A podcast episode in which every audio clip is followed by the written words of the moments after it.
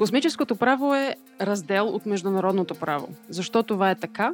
Защото космосът, за разлика от националните територии, е зона, която е извън всякаква национална юрисдикция. Правото е прекалено бавно в сравнение с темпа, с който се развива технологията. Право всяка държава има да има космонавти, никой не го забранява, по-скоро е въпрос на приоритет.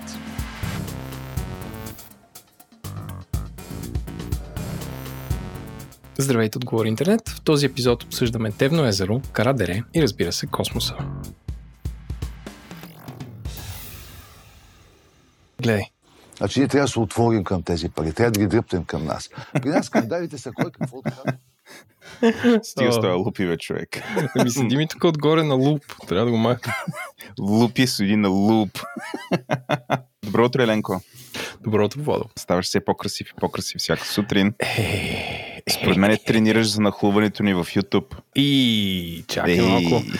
Заспали чувства. Не, не, така се за, за, за, заклева. Но съдейки по българските подкаст групи в Facebook, абсолютно всеки видеозапис в YouTube вече е подкаст. Няма, Е, да.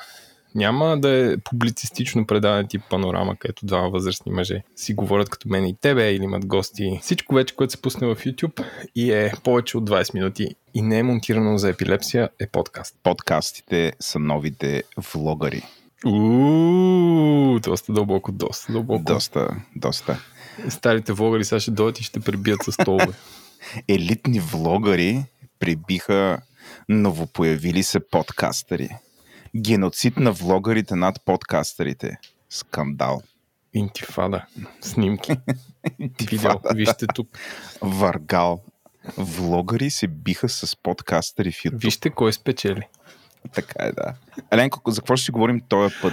Дай да го Аз- обявим от сега, че да мине. Едно такова напрежение имам, докато не да, го кажем. хората си казват, оф, те мърди двамата, защо уж им е под интересен подкаст, докато почнат брат, че не могат да се отприщат. Дами и господа, темата на този брой е по-специална. Тя е от сериите Етикаст, в които си говорим за сблъсъка или за конвергенцията на правото и технологиите и кое е етично и кое не е. Като нашите двама мили са гости а, и са, как се казва, са продуценти, Са хости.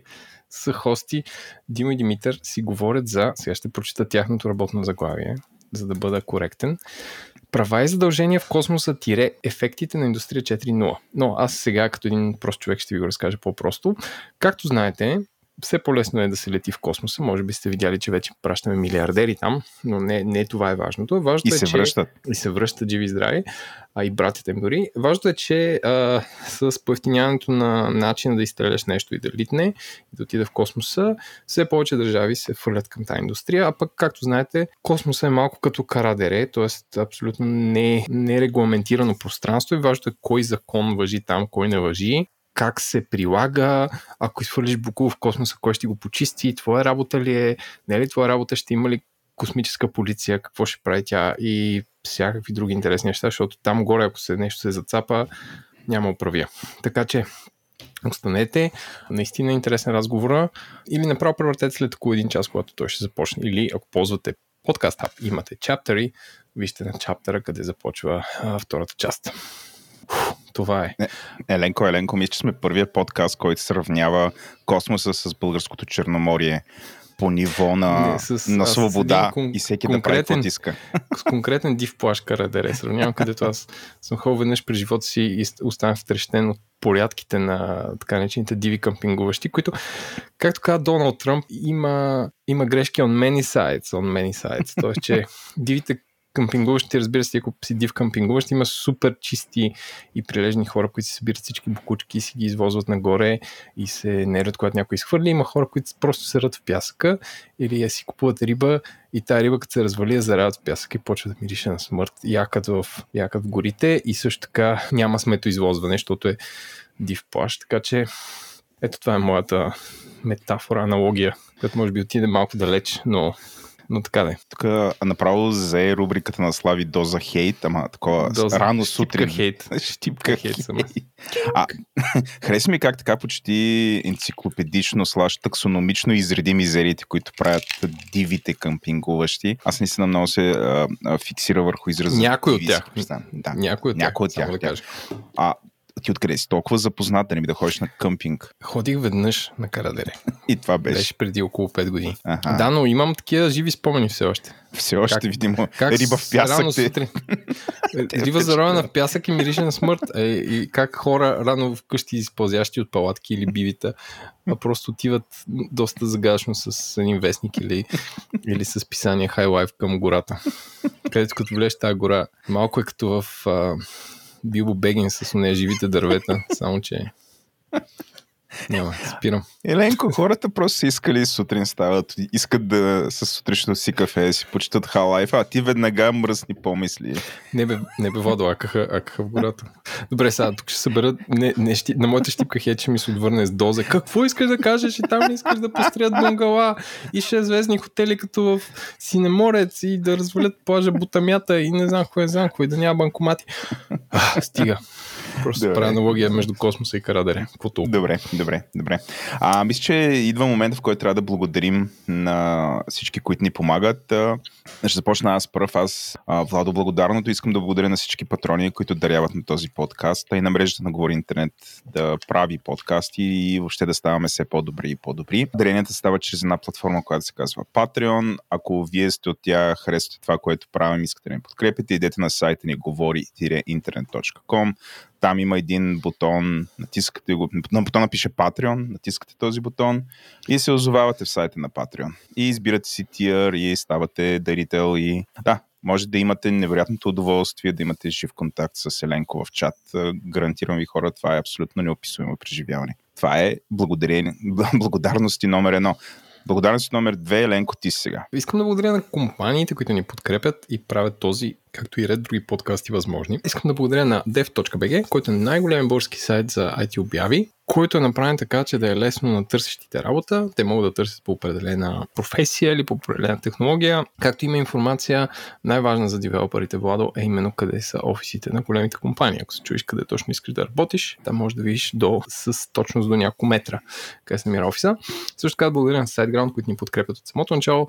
Това е едно от някаките места за работа. Техният офис е а, до околовърстното от към бизнес парка и сградата им е зелена последния път, като бях. А, и нашите сайтове се хостват там, а пък самите аудиофайлове в, в облака, но това е една друга тема, така че те правят страхотен хостинг и имат много голям екип в България. Също така мисля в Испания имат офис и вече ви изложа къде другаде. Мисля, че в Съединените Американски щати. Също така Oracle, които пак ни подкрепят от самото начало и са една огромна компания, която предлага огромни бази данни, но са достатъчно любезни и дру- дружелюбни, така че да подкрепят и малки подкастчета като нашото, както и текст, които са а, компания, която улеснява живота на малкия бизнес, още повече на счетоводителите. А, Miss.bg, която е супер як ескеп, стая, която Владо се заклявам, че трябва да отидем. Също така, вие, ако, не, ако искате отидете, ползвате код GI10 за отстъпка от 10%, регистрацията онлайн.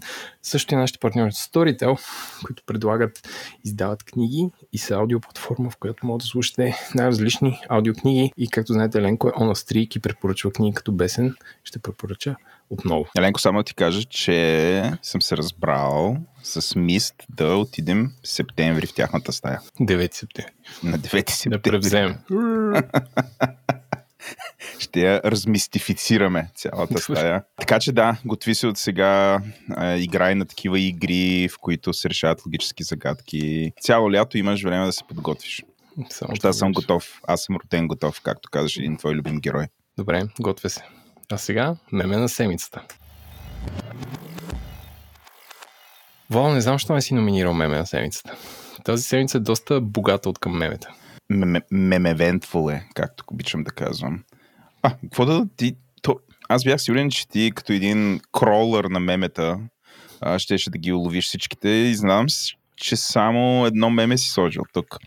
Очаквах а, втарящото се меме на Бойко Борисов, дет мачка тралежи с дупе и така нататък. Да бъде номинирано предвид реакцията. Имаше доста готини неща, които дори ти ги ретвитна. Ами, не знам, Бойко Борисов наистина е, наистина е подпален тия дни. Ам, за протокол записваме това на четвъртък 29 юли. Утре ще се обявява кабинет 2.0 на Слави Трифонов. Така че сме between two governments и треперим с Владо какво ще стане. Както пише потребителя Шматко, страх ме мен да не номинира за премиер. Така че политическото лято продължава да се развива интересно. А, мемето, което аз номинирам е а, случката от типа а, нормална случка, която ако нямахме телефони и интернет и видеозапис, щеше да отмине само като няколко разказа, а именно група туристи а, студенти, мисля, от град Шумен, отиват в а, Тевно езеро, което е на Пирин и хижара почва да пуйства и ги пребива с стол, поне един, едното момче, а, съдейки по снимките. Интересно е как а, един такъв проблем, който иначе, ако не беше записан и не беше споделен в социалните мрежи, те се ще се отшуми. Сега някакси всичките ми приятели си някакъв моят бъбъл така изрежда да го споделят, как а, трябва да се вземе властта от Български туристически съюз и да се, се, едно, да се прави кастинг за хижари и така нататък. Но истината е, че както сред туристите, така и сред хората, които обслужват хижи, има всякакви, всякакви хора, има добри, има и лоши, има и странни, има и хора с проблеми. Но интересно е как хората приемат планината и този вид почивка като нещо, на което те то им е, не че им е длъжно, на което имат право. Тоест, това е някакво неразривно българско право. С такъв патос, още дето се, се чете тази случка, не че подкрепям насилието. Но да, интересно е кой има право да почива, как има право да почива, как се съхраняват различните видове групи, които отсядат в планините. Млади, стари, метали, фолкаджи, тинейджери и така. Май, моите разсъждения отидаха без посока. 29.7.2021 година. Денят, в който Ленко нападне едновременно дивите къмпингуващи, както и всички хора, които ходят в планина. Не, не съм ги нападнал. Е, нали каза, че приема ли всичко за бащиния? Не за бащиния, за да, за, за нещо, което им е даденост. Ема той е даденост, бе мен. Смисъл на все пак, нали, планината е затова се бихме на, в Македония. За тия планини. Какво Те си техните са по-тъпи. 29.7. Денят, Апдейт. в който, денят, е- в който Македония нападна България. да, заради Еленко. Не, не А гледа го това меме. Гледа го това меме, за да бъде смешно в същия ден. А, един мой а, много добър приятел публикува снимки с семейството си от същата вила и аз му викам, нали, внимавай да не ми набият. той вика, раз, размина се, размина се. а, но той е хижар, не знам дали всъщност знае хората, които вече ще идват там. С какво предубеждение ще стъпват? Аз си представям като командо си такива въоръжени. Абсолютно, да. С, с шлемове, с такива пистолети. Ще влизат на рапели през прозорците на хижата. да, да, да. А, да, да. Чисто е. Чисто. Добре, това, това ми се беше мемето на седмицата, наистина. А, господин Бойко Борисов, той, той трябва да получи такова м- награда за почетно, почетно меме на седмицата. Защото той просто вече нали, влезе, генерира ги, те се случват. А, понякога така рециклира стари неща, които продължават да са забавни, нали, мога да призная. Така че нали, той можем просто да си го сложим като резидент, резидент тук а, и натам да видим нали, не знам, да ни изненада нещо или да се появи някой нов герой, който да генерира нещо такова забавно, като хижаря. Ето един а, човек, който е известен с а, длъжността си. Той не е известен с името си. Известен си като хижаря на Тевно. Да, да, то е такова като... А, оф, не, тук днеска съм някакъв много богат на налоги. Като този терорист в Нова Зеландия, който изби сумати хора и, и премиерката отказа да каже името му, за да не бъде запомнен. Та, та и то е така. Но според мен от тук нататък, който поеме тази длъжност, ще има доста тежко легаси. Така, аз съм хижарен тевно и всички моля. Да. Емплор брандинга на Тевно езеро. Емплор брандинг менеджера трябва да се вземе в ръце. Си представи Българския туристически съюз прави кампания по европроект на Тевно езеро в билборди в София. И Посетете Тевно езеро. Дадете част от мира и спокойствието. А, Окей, искаш ли да смятаме на интернет новина на седмицата? Кой да е прав, аз или ти? Ти си. А? Ти. Аз. Ей, даваш път на по-слабите. Добре, Ленко. Аз... ам, аз имам три, три новини, една бонус новина. А, първата новина, тя е, бих казал, интересна на всички, които преди пандемията, сещали се 2019 година, а, всички, които преди пандемията работихме в офиси и сега се чудим как а, да се върнем обратно там. Гарантирам ти в почти всички компании в момента тече голямо обсъждане сега. Окей, ако има следващ локдаун, какво да се прави, как да се прави, как да помогнем на хората, какви биха били правилата хората да се върнат в офиса, като се водят, нали, бих казал, а, а, със сигурност а, такива много интересни дебати. А, всъщност хората трябва да са вакцинирани, не трябва да са вакцинирани, какви са мерките. Нали. А, Google и Facebook имат същите проблеми, Еленко, и тия новини почнаха да идват. Сега това са интересни новини, защото по принцип тия компании са супер, супер влиятелни в корпоративния свят при налагането на политики и да кажем добри практики за това а, как хората да бъдат управлявани.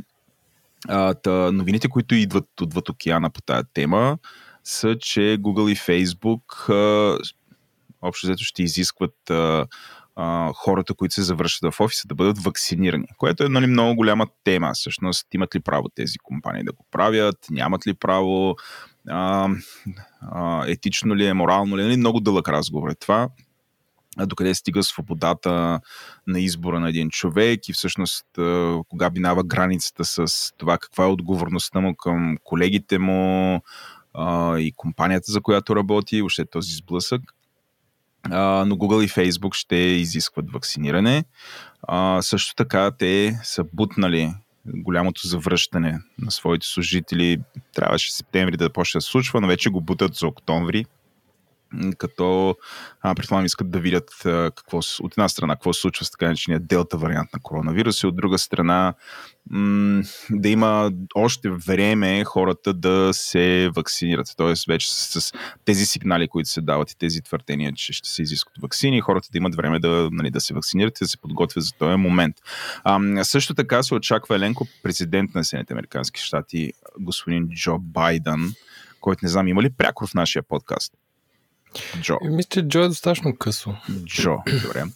Джо ам, се очаква съвсем скоро да излезе и да каже, че всички а, държавни служители или там федерални служители и контрактори трябва да бъдат вакцинирани, за да а, да, за да участват в а, потискането на рисковете от COVID-19 пандемията. Така че, нали, а, може да започнем да... Тоест, аз очаквам да гледаме все повече и повече такива новини, в които компании а, разрешават, компании и държавни организации а, разрешават завръщането в офиса, но ще изискват вакцинация и може би много по много ясни категорични мерки, които трябва да бъдат спазвани, за да може някой да се завърне там.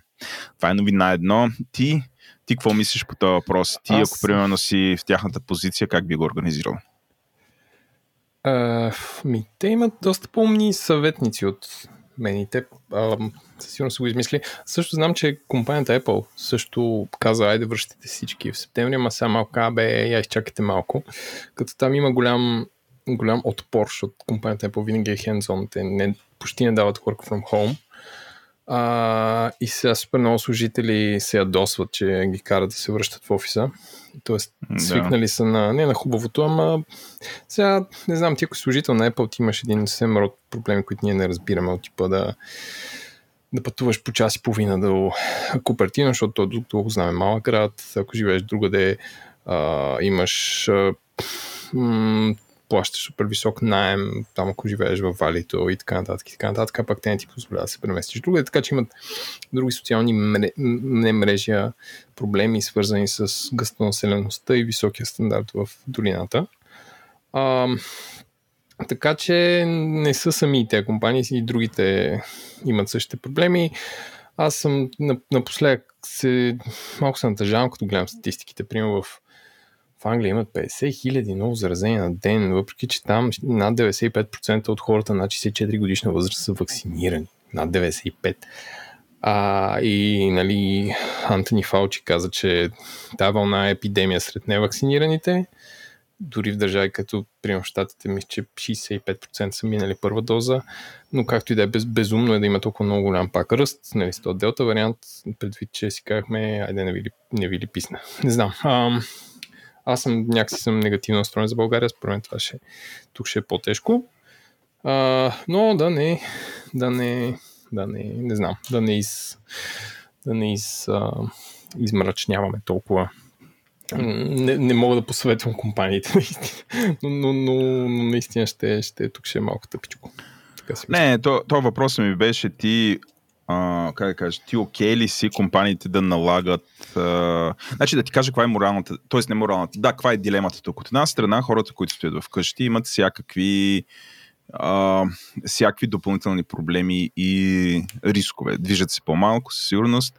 А, и другото, което е, когато работиш толкова дълго време а, work from home, м- нали, със сигурност това почва да, да има въздействие върху твоето психично здраве. Особено, нали, тук говоря за компании, които нали, не са дистрибутирани компании, by design нали, не са, нямаха тая култура, която, да кажем, дистрибутираните компании имат да се работи отдалечено. То от една страна имаш тия рискове. Нали? Хората са по-изнервени, меко казано, а, проблемите, които биват преживяни, нали? всякакви такива а, а, емоционални и психически а, психическо въздействие има тази пандемия стоянето вкъщи. От друга страна, пък ако ходиш в офиса, нали, а, ти трябва да бъдеш длъжен, т.е. ти би бил длъжен да си сложиш а, вакцина, а, която част от тези хора не приемат, т.е. приемат и като риза за здравето им също така. Т.е. те трябва да избират между едното и другото. А, тъ, това е въпроса. Смисъл, ти а, нали, той не е нужно си Google, нали, за да си го представиш, нали, как си в тази ситуация. А, ти какво мислиш, да, тук? Гледай сега, той има обективни неща, които аз, ако съм шеф на компания, мога да изложа. Сега, а, ако трябва да съм вакцина нации, да кажа хора, просто се вакцинирайте. Деца, цяла Англия се вакцинира с една вакцина, която беше една от тъпите и никой няма кой знае какви здрави. Нали, ако не извадите някакви документи, че имате алергия към Хикс или еди какво си, няма причина да не се вакцинирате. Бих използвал някакви... Защото реално ти ако се разболееш или заболееш други хора в офиса, ти допринасяш към загубата на тази компания, към конкретна дата. Защото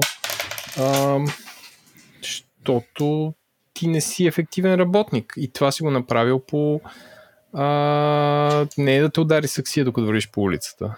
Това си е съвсем ясно. Да, ма хората риск, казват, остай, че съм неефективен работник. Тук, нали, ти искаш да имам риск за живота. Тоест, една страна аз вкъщи имам риск, но аз като искам да се върна и се реша този риск на офиса, ти пак ми вкарваш друг риск, нали? Е такъв, Който, такъв... какво е вакцината е риска, така ли? Вакцината е риска, да. Еми, това не го приемам. В смисъл, го ако трябва да избираш между два риска, кое е смисъл, какъв е шанса? Тоест, едното е, едното ако имаш къщ, нали, ти ако имаш къщи, дай да ще имаш проблем ти или близките ти около теб, които също живеят в къщито. Но, примерно, ако си в офиса и, и се заразиш и не знам си и заразиш още хора, ти си отговорен за другите хора, които си заразил. Mm-hmm. В смисъл, че там е скелва това нещо. Още повече с тези делта варианти, деца по-зарязни. Да. Ами, значи, ти вкъщи като работиш, ти като работиш с хора, ако примерно не си нали, емоционално в оптимално, как кажеш, в оптимално здраве, Нали, това също афектира работата на много хора, с които работиш. М- може да бъде генерал. смисъл, да, не е толкова. Тоест, да, че менталното е да. е като физическата болест, ама според мен е, ами да, да. е по-малко. Това може славя да си говори, но нали, не, не казвам, че менталната болест нищо ти няма. Е, ще се оправиш.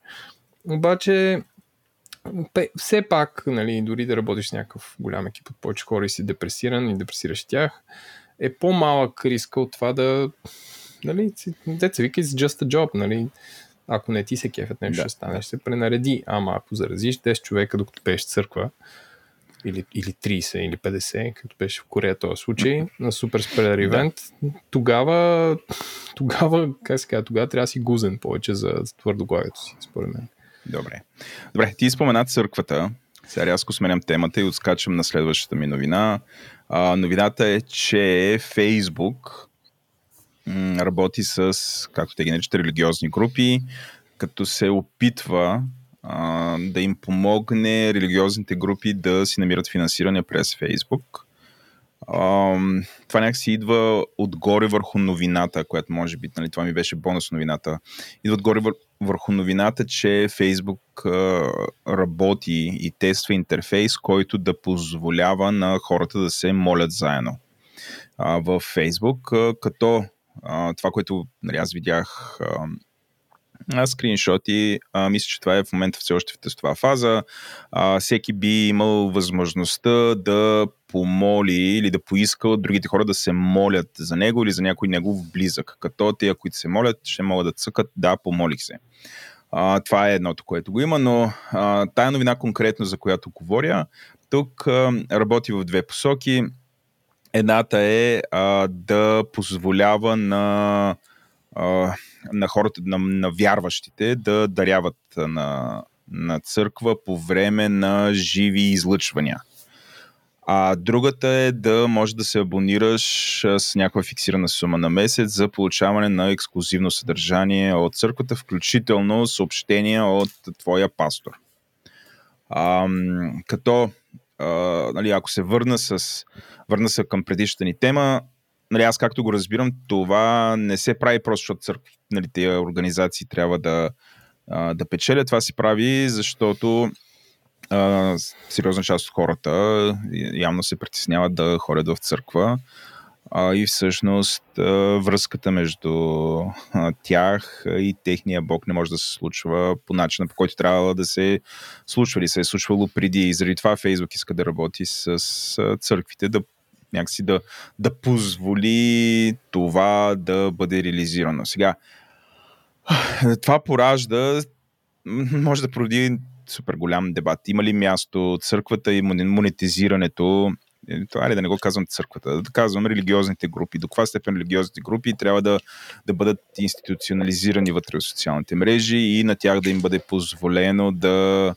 а, да чарджват. Независимо, независимо от предизвикателствата, които тази пандемия дава, до каква степен вече обвързването на религия с социални медии а, ще въздейства на обществото. От тук а, всякакви сценарии могат да тръгнат. А, а, нали, за момента изглежда сравнително невинно. То въпрос е изглежда ли сравнително невинно. Тук ще, нали, ще чакам твоето мнение след малко, всеки момент нали, ти да, а, да кажеш. Но а, Шерил Сандберг, което е CEO-то на, на, на Facebook, казва, че а, организациите на вярата, Faith Organizations, Доста което е супер широко, да, и социалните медии са естествено си пасват, защото и двете фундаментално са нали, това, което правят, те, те свързват хора. Тоест, а, с това изказване, аз ще го кажа на английски, защото може би при моят превод си губи част от смисъла. Um, Faith organization and social media are a natural fit because fundamentally both are about connection. Нали, като това connection тук вече нали, подлежи на интерпретация, но а, току-що Шерил Сандерберг с това изказване, Сандерберг, извинете, а, на практика поставя равенство между вяра и социална медия а, нали, тук голям въпрос е, окей, ако в религиите е ясно кой е Бог, нали, в социалната медия кой е, кой е Бога, а, и той всъщност Бог ли е и какво влияние има върху нас. Но по принцип нали, това е доста издайническо. Нали, поне за мен тук вече влизам в а, нали, такива не, от, не явно казани неща, но аз, аз така го тълкувам. Нали, така можем абсолютно да приемем, че а, собствениците на тези огромни компании са божества, при условие, че и те, нали, както религията, свързват хора. А, и бидейки божества, на тях трябва да им бъдат простени всякакви неща. А, нали, можем абсолютно да завием на там. Та, а, а, това е Едно и последно, Еленко, понеже няма как да не го кажа, Фейсбук наскоро са имали ивент, нали, защото те очевидно работят с религиозните организации, имали са ивент, на който са промотирали м- технологии, свързани с виртуалната реалност и твоята любима смесена реалност, като а, инструменти, които да позволяват на хората от една страна да участват и да са по-ангажирани с църквата, другото е инструменти, които са за обучение в вяра а, някакси. а, да, много държа да чуя ти какво мислиш по всичките тия въпроси. трябва ли... А, а първо да те поправя, че Шерил Сандберг е Chief Operating Officer, CEO все още е Марк Закърбърг. Да. Добре. Ам... Ами, гледай сега, според мен почват като някаква... Те, нали, Фейсбук, ако им кажеш, ей, айде да даваме коли под найем, те ще е, да, супер, Фейсбук, коли под найем, утре ще направим. Смисъл, те се мяткат в нещо, което а, само да им кажеш. Второ, цялата тази работа ми е много англосаксонска и по-скоро американска, където това да даваш пари на църквата е някаква част от всичко. Ако се транспонира в, в ислям или в а, източно православие, това не е кой знае какво, защото тук църквите не фундонабират, освен ако е някакъв закъсал манастир, който иска да си поправи нещо, в смисъл нещо с материалната база, нали, от, като изискват от а, миряните или от вярващите. А, второ, това ми прилича на а, невинен а, такова а, OnlyFans. Защото ако религиозни групи чрез Facebook могат да събират 10 долара на месец за молитва или, или признание или такива неща, следващата стъпка е дай да направим като Twitter или като OnlyFans а, аз с моята страница да ви вземам хикс пари, за да излучвам на живо през Facebook, смисъл то си е платформа. Просто не знам, струм искат нещо, което започва невинно и после ще го развият. Ам...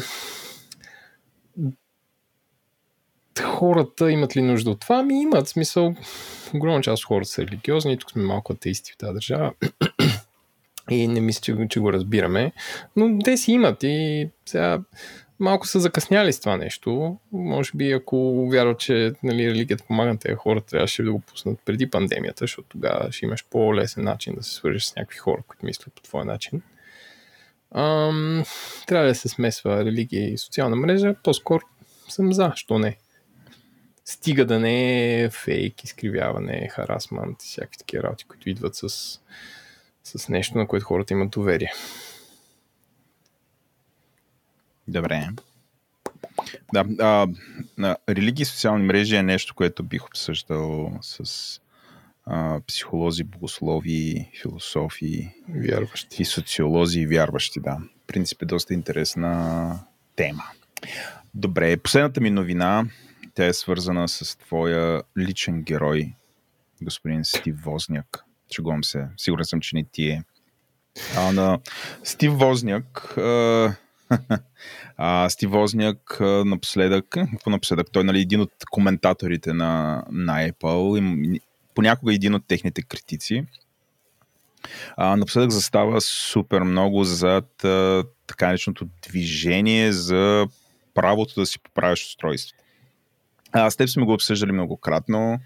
А, въобще този тренд, какво значи тренд? Нали, тая стратегия потребителите да имат малко възможности да си поправят устройството. Така че, примерно, ти като си изчупиш екрана, ако не искаш да ти се наруши гаранцията, нали, трябва да отидеш на точно определено място, да си а, смениш а, екрана, също така не, а, нищо не мога да замениш този телефон. Защото батерията, знаем, има някакъв, а, а, някакъв а, живот. Нали? Тая батерия тя не може да бъде сменена тук така а, също така достъпа до такива части е много ограничен и прочее, и прочее, и прочее. А, което не е само проблем на Apple, въпреки нали, техните опити на последните години да либерализират всъщност това, кой има достъп до техните оригинални части и да имат а, по някакси либерална политика за сертифициране на сервизи за да може, нали, всъщност, който потребява техните устройства, които са достатъчно популярни, да да може, независимо къде се намира, а, нали, да си поправи устройството. Защото ако имаш един сервис, който е в София, например, ти си в Шумен, нали, да не се налага да стоиш без телефон, докато това не отиде до София, там да чакаш за екрани, какво ли още не. А, та, Стив Возняк супер много говори а, за, за това. Напоследък, като а, последните му изказвания пак са, че счита, че Apple може да направи повече. Сега, що, що е в тая фиксация към Apple? Нали, те сигурно всички компании могат да направят повече, но, а, но по принцип а, Apple е толкова влиятелна върху самата индустрия, че това, което правят те, понякога дори и сляпо а, бива репликирано от а, всички останали. Затова нали, борбата е Apple да стане се по-либерален и да позволи на хората да имат по-голям контрол върху нещо, което те притежават, което си купили от Apple.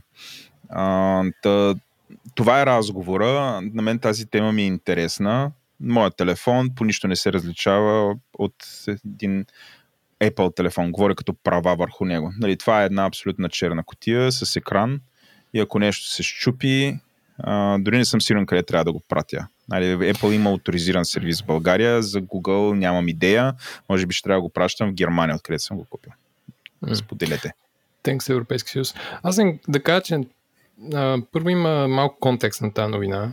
от седмица мисля, че ако не и Джо Байден даже, а, или, или, сен, или Сената, бе някакъв правораздаващ орган там в Съединените щати, публикува указ, или как се казва, бил, за признаване на Right to Repair с много такива наставления към компаниите, които произвеждат техника. Apple са известни с това, че имат много... Аз четах много по тази тема.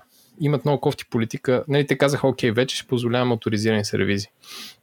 И са отворили такава политика в Штатите поне. Но проблема с това нещо е, че тези авторизирани сервизи могат да сменят само две неща. Екран mm. и батерия. Нищо друго. А, щупено ти е копчето, да. Sorry, пич, екран и батерия. А, нали, ако, не е в, а, ако не е в гаранция, не могат да направят нищо. Ако е в гаранция, ти го сменят с нов. Ме ми се е случило това с телефона, развали ми се Face ID сенсора, което не беше екран и батерия. И ми, нали, той си работеше телефона, може да го отключвам като животните да, с, да. с код. А, но отидах там, казах, това е щупено. И те го погледнаха, как ще го изследваме и ми даваха чисто нов телефон. Просто защото не мога да го поправят. А, така че Apple в това отношение са кофти спрямо авторизираните сервизи. А, също така имат много, много строги клаузи, в които а, могат да правят внезапен одит на такива сервизи, да видят с какви части работят, защото ти нали, да не вземеш 50 екрана от Apple и 60 от някъде друга да и да даваш ано екрани на, на телефоните, като тези одити, нали, влизат инспектори и казват, тя са вие, какво става, могат да продължат до 5 години след като си прекратил договора с Apple.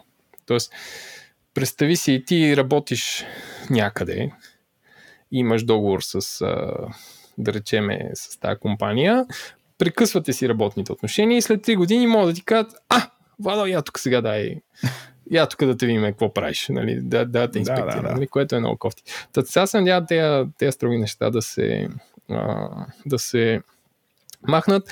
Само да кажа, че нали, много, много хора бъркат това Reto Repair с си казват, е, вие сега какво искате да имаме Nokia 3210 нали, с батерия, която се сменя лесно да. и се отваря задния капак и е дебел 3 см този телефон, ли? да се върнем в гората и да палим огън и така да си готвиме супа вместо нали, да има микровълнови печки.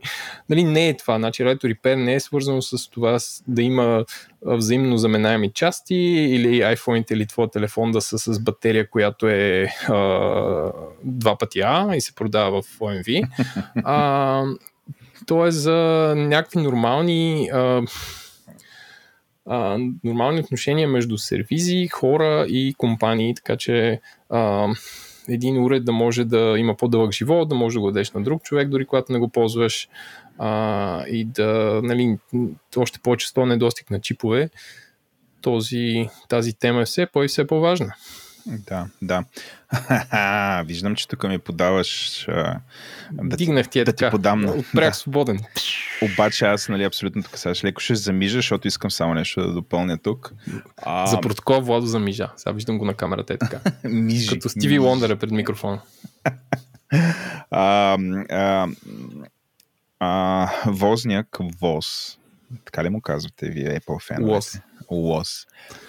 А, той също така стига една идея отвъд от а, това, което ти казваш. Той разказва всъщност а, какво е било някога, което знам, че на тебе ти е любимата тема, защото то си е за някога. Да, не, не. По байтошово време. Да, но буквално по байтошово време, но той казва, че ако правилата на играта а, са били такива, каквито са в момента, Apple нямаше да се случи.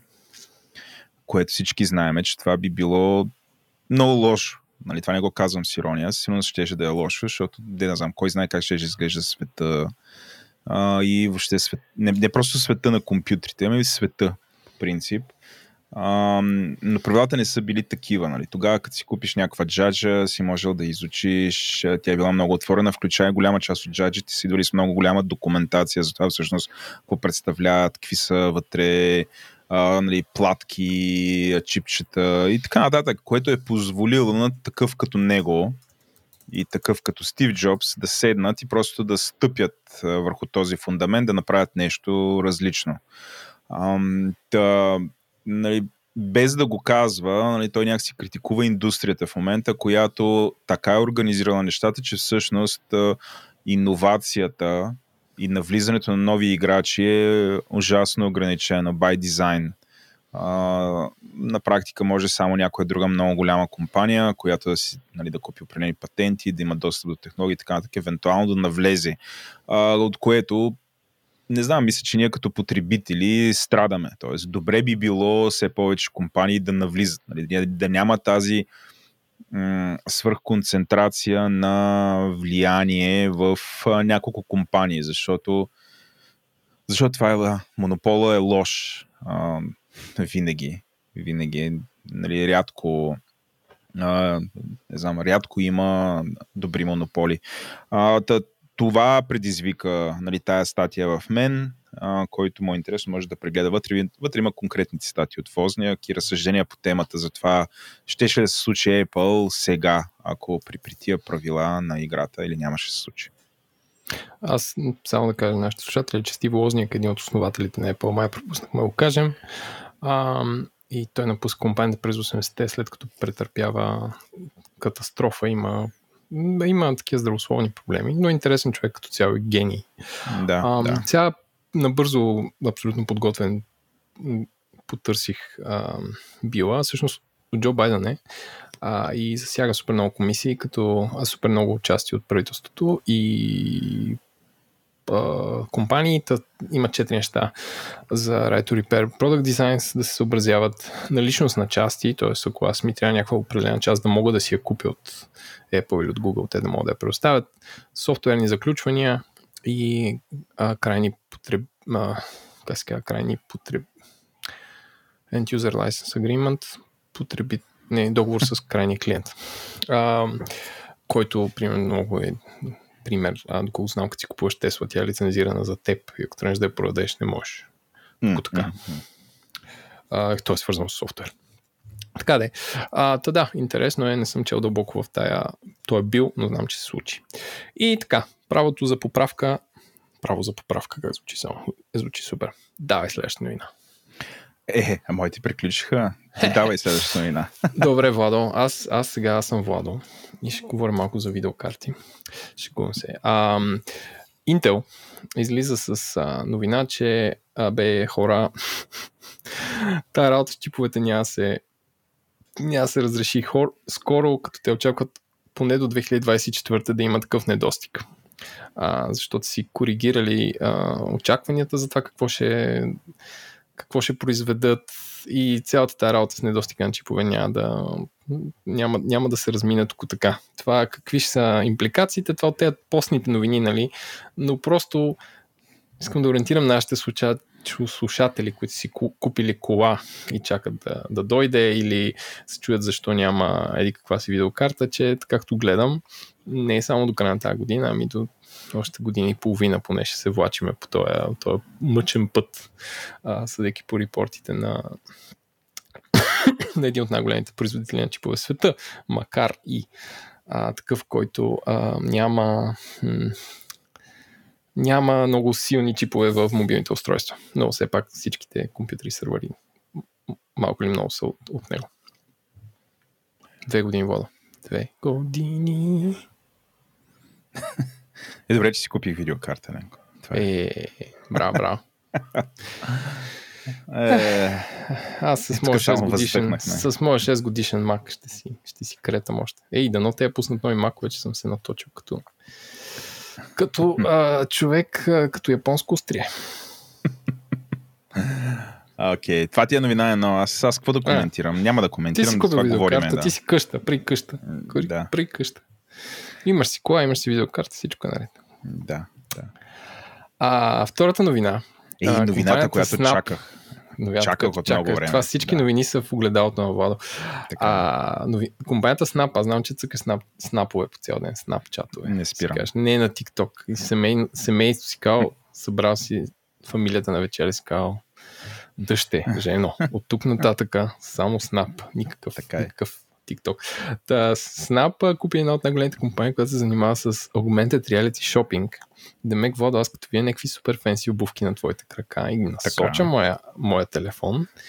И ако фирмата, а, фирмата Hix разпознае твоите Ultra Lone Peak 5, примерно, може да ми излезе линк и да си ги купя, което е, което е абсолютно живее в бъдещето, сега признай. Само да го видим, да дойде да е. Знаеш на какво ми прилича това, Еленко? Ти не си играл World of Warcraft, нали? Не съм. Не си. Това ме, тази, тази тегоба ме подмина. Но, но имам пет пълноценни, пет пълноценни години живот в моята младост, благодарение на това. Така е. А, в World of Warcraft... Ти не си играл също много, нали? Или само О, си не, чувал? играх, играх. Ама малко. Две-три години. Еми не, не Две-три беше малко. Добре. Две-три Окей, години пак, това е малко май за, за, за тази Е, игра. в тия 2-3 години имах по 40-50 часа на седмица. Правех игра. А, а, в тази игра, която, нали, знам, няма да я обяснявам каква е, но а, в нея можеш, а, така като, или можеше тогава, като видиш някой герой, който те кефи, нали, друг човек, който играе играта и изглежда такъв много гиздав, да му го разгледаш и да му видиш какви дрехи има, с какви статистики и така. нататък. Това беше абсолютно публично. И тук така, си- така си представям. Виждаш някой те кефи на улицата, Стой ти така. да, вдигаш телефона бзм, и просто си представям как а, а, рисува по него и казва обувките са или какви си струват, или колко си купи ги от или къде си, нали, гащи, татата, абсолютно целия. Което ще ти кажа, го намирам за абсолютно отвратително. Ако някой го направи, нали, ако направи такова нещо с мен, най- най-вероятно ще го приема като, като някаква форма на заплаха и обида, защото нали, гадно е. Нали, това е такъв... А, бе, гадно е, не знам как да го обясня по друг начин. Супер Воайорско. гадно би ми било, да. Во- Водо сега, дами и господа, Водо ще се амбицира, ще кажа, а така ще ви еба майката, ще ме следвате с нап и Водо почва, шие тениски, почва да плете пуловери, шуби и си прави такова аутфит, който само той си го е правил и филтрите на Snap не го засичат. Или някакви анти-AR девайси, такива, да се накичваш целия, с които С нещо прецакваш. така. Да, но, нали, аман, аман от тъпни, не, наистина. Смисъл, това е такова да ходиш, нали, и, и да получаваш и такъв джъдж за това, примерно, колко ти струват обувките. Нали. Това а, за мен е поредната тъпня, която идва от, въобще от, а, нали, не знам, от желанието да, да се информираме и въобще да а, желанието да ни продават неща. Нали, тъ, да, никога не бих ползвал такова нещо. Бих се дразнил ужасно, ако хората го правят върху мене. Нали? Почти Се, се чувствам гол, разбираш? То е някакво е такова. Хм. Добре, това е бъдещето. Ам... И така, само секунда. А, да, и последната новина, която е тъпа новина, с- ако си говорим за новини, но е интересно, ако си говорим да се замислим. А, има една публична компания, която се казва Future. А, не е future.com, който е на Андрисен Хорвиц новия сайт а, които си правят такъв медиен репорт. Те, те притежават Tom's Guide, Cinema Blend, Golf Monthly, Marie Claire. А, да, е, издания. Не така списания, защото Мари Клер сигурно излиза някъде като списание, но както и да е. Те са направили 1 милиард долара, а, паунда, съжалявам. Тя е европейска, затова е по-релевантен. А, а, примера, само от афилиет а, продажби. Тоест, а, те са сега Tom's Hardware, очи, Tom's Guide е очевидно сайт за хардвер, като ревюират видеокарти или други неща. Един от най-влиятелните. Да. А, сега Cinema Blend не, не, не, не го знам както и да е. Риклер е модно списание, беше поне. А, но това е интересно, че медиите, или айде продуктовите медии, са се вкарали супер сериозен част от а, ревеню стрима афилиет реклама, която било то Amazon или други компании, защото повечето големи магазини вече имат такава схема, която ти ако а, използваш специален маркер в линка и ти докараш клиент, ти получаваш процент от а, продажбите, които този клиент прави. Да. Което е по-скоро добра новина. Сега тук казваме, кукитата се свиват, няма вече тракинг, адблокърите блокват всичко, но все пак този приход ам, е важен за, за медиите, защото те могат да... Да, не знам, имат още един приход, който се намира, който го нямаше преди 10 години, като се замислиш. М. А, за България. говоря. Сега за България не знам каква част от медиите има такива програми инфорснати. Само мога да гадая, но, но да, интересно. Ам, тук е важно да уточним, че примерно ние с Еленко целенасочено не участваме в афилиет програми.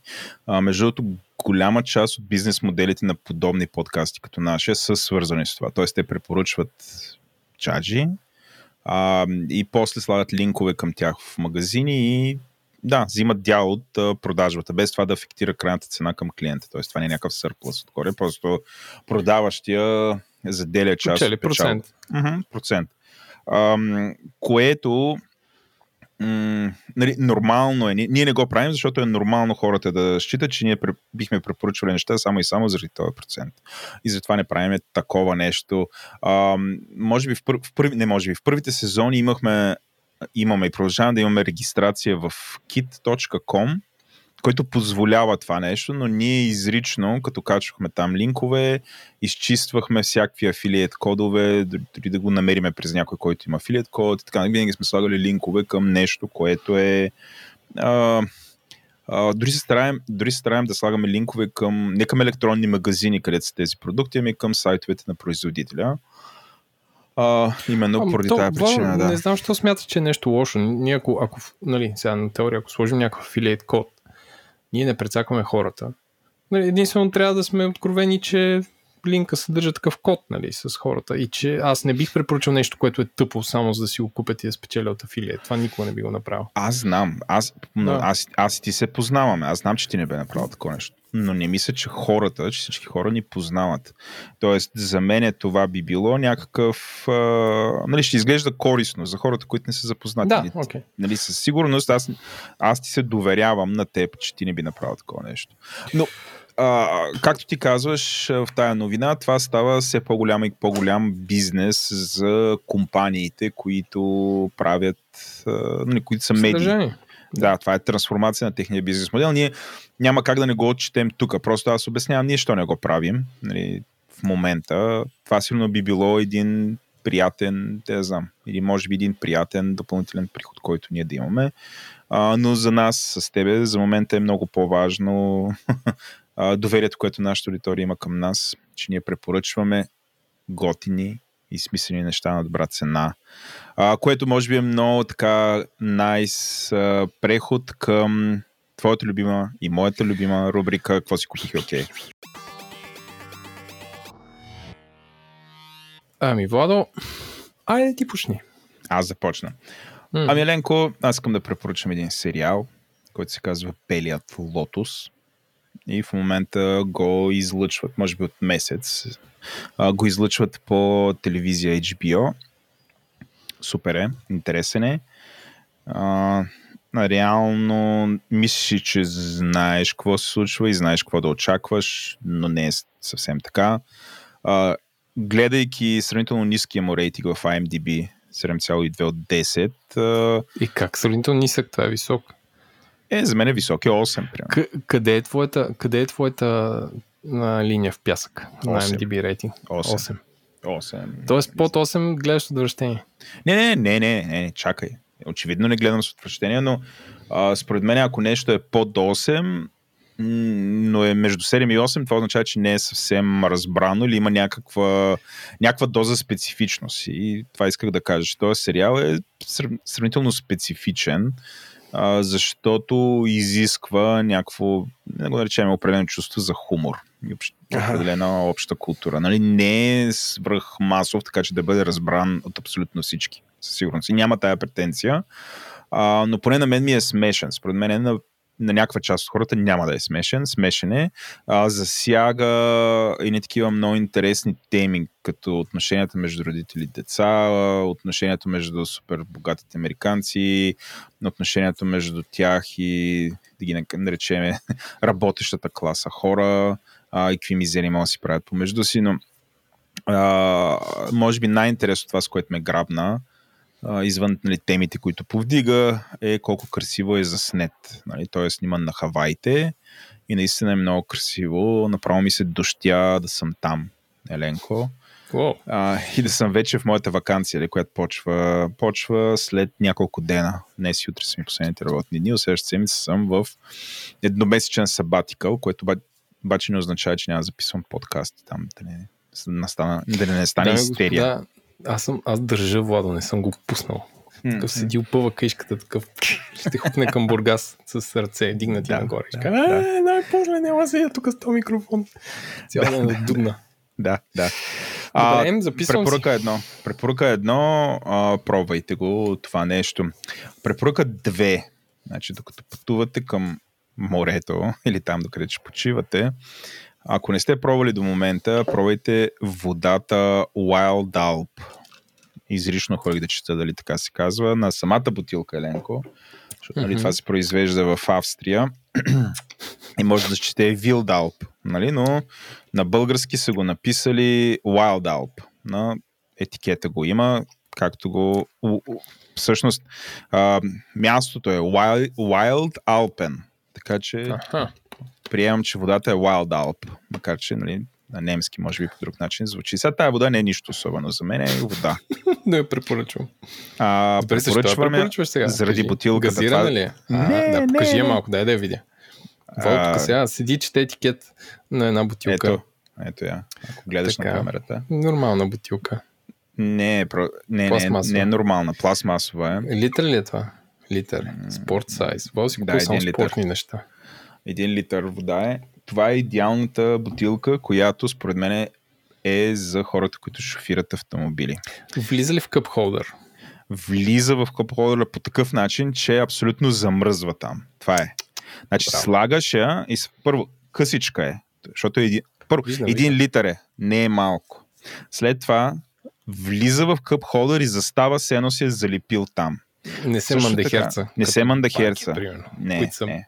тънки бутилки с тънки стени и се мандахерцат. Да. Също така не е много висока, не е като примерно литър и половина да стърчи, или дори като тия малките, които са нали, стърчащи. Абе, има едни от 750 мл. Е, те бутилки още не ги разбирам. Защо ги правите, бе, хора? Наричате ги спортни. 750 е малко повече от 600. Деца с биберон ли? Да, отгоре си един чучур. Ужасно. Ти штракаш. А, винаги се оливаш, винаги се чуеш сега това дърпали се, смучали се, стискали се. Винаги задават вечни проблеми върху най-просто нещо, как да пием вода, макар че аз избягвам да си купувам всякакви такива работи и ходя като животните с отделна бутилчица. Да, Да, си пълнят вкъщи, дори с сода. Мога да се съглася с тебе и също така изумително за мен ги продават на бензиностанции, което не разбирам use case, защото ти караш кола, за какво ти е това там да го купиш? Абсолютно неудобно е да го потребяваш. Та, на мен проблема ми с шетата е следния. Значи, ако вземеш голяма бутилка, трябва някой да ти да държи и той трябва Да, да, да ти, ти да, ти отвори. отвива, да ти отвори, да ти дава и да ти- затваряш. Да. нали, което е драма. Освен това, вземат много място, мандахерцат се, въргалят се и така нататък. А, докато, нали, освен че нали, много пластмаса и така нататък, дори няма да отварям думата. Готиното на тая бутилка е, че тя е reusable. Тоест, веднъж като съм си я купил, аз си я пълня с вода и общо взето това си ми е шишето за автомобил и м- само преди два дена се прибрах от Бургас с едно а, как да кажа, 3, 3 часа и малко пътуване от София до Бургас. Абсолютно с тази бутилка а, без да спирам, пиях вода. Сега, нали, не е идеалното преживяване. Може би, ако имам някаква туби, такова, не с сламка, ми с някаква като тия, дето бягат нали, на дълги разстояния, дето имат система за Фласки. хидратиране, нали, бих, би било още по-лесно, но да, с това се оправих. А, така че препоръчваме заради това, не заради качество на водата, която е вода, хубава, чиста изворна вода, може да се цоцка колкото си иска, а, но не съм и гледал там химичните елементи, сигурно не са лоши. Значи, дами и господа, Владо препоръчва бутилката, а не като, Не водата. като един буржуа да купувате само австрийска вода и някой ви даде девени сте. И, какво е това, бе? И Това не е са много скъпа, Еленко. Не е много скъпа. Не е като ВОЗ и такива извращения или, Или като там Фиджи. Фиджи. Те са на същата цена. А, това, е, това е под 2 лева, Добре, което е супер пак. избил си парите. Да. Добре, а, моя свят. Моя свят на покупки а, тази седмица. Първо, а, да препоръчам а, книгата, а, която, както знаеш, аз съм в а, сабатика от към книги чета. А, искам да препоръчам една будистка книга. Скачам от Лана Дел Рей в дълбоките на будизма. А, това е пак част партньорство на Storytel, където аз избирам една книга и чета и препоръчвам а, и се старая да е супер различно всеки път и то може, защото те имат супер много склада. Книгата е на английски. Казва се The Art of Living Peace and Freedom in the Here and Now. А, изкуство на живота, мир и свобода в тук и сегато. А, автор е много известен буддийски монах, а, който е от Вьетнам. Казва се Тич Натхан. А, и е всъщност не знам ли ще седнете да четете буддийски книги, но е супер интересно да се откъснете в едни такива горещи дни, които са нашите и които ще са следващите 10 дни, ще 38 градуса. Ам, да си пуснеш един спокоен глас, който да ти говори за буддизма, който е една от най-спокойните религии, там няма никакъв стрес. Ам, за това как, как да усещаш света, човек си разказва спомените, как ам, ам, за разбирането за планетата, има елементи и трактати за промените в климата, кой го причинява и така нататък и така нататък. И наистина е, тя мисля, че е писана някъде 80 те, смисъл стара книга е, но това още не е личи, смисъл старя много добре. А, и човека разказва, разкрива 7 ам, как да кажа, седем начина да медитираш, да се фокусираш върху различни неща, върху различни проблеми, които са много достъпни и приятни. Нали си призная, че в момента съм стигнал някъде до петия, не мога да разкажа всичките. Но е много достъпно и приятно направено, написано, разказано.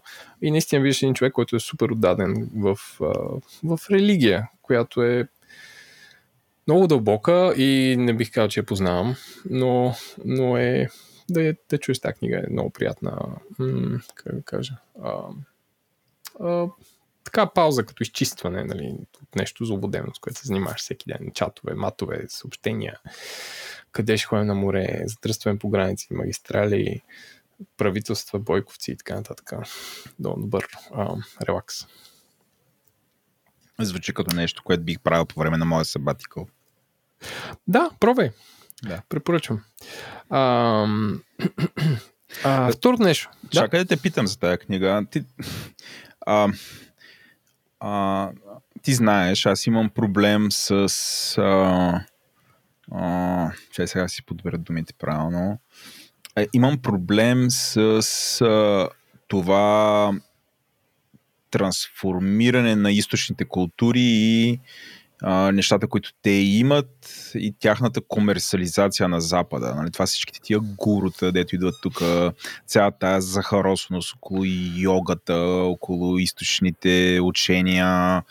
А, имам проблем с това. В смисъл, проблема ми, че ме дразни. Нали? Го намирам за неавтентично. Нали? Привнесена култура, а, която е като някакви, бе, като китайски ресторант, като рецептите, които там нали, хората ядат, тук са по европейчни, по българени, за да пасват на местния вкус. А, разбира нещо, което да ти се продаде. Това, предполагам, не е така, за да може да го рекамендваш ти. Нали, не, не, не. Не усещаш аз... тая захаросна фалшивина. Не, значи аз тази книга а, всъщност се открих по по някакъв индиректен начин. Съм кал, не съм отворил Storytel и съм чай за какво да, какво да чета. Я, тук за будизъм. Не, в смисъл не е топ, не е в някакъв чарт топ 5 буддийски книги и такива неща. Един човек, който следя, а, обясняваше как наскоро преговорил тази книга е била много вярна и една от най- такива утвърждащите книги за него. Викам чай па да пром. Нищо не струва. Нали, освен абонамента който така ли че си имаш.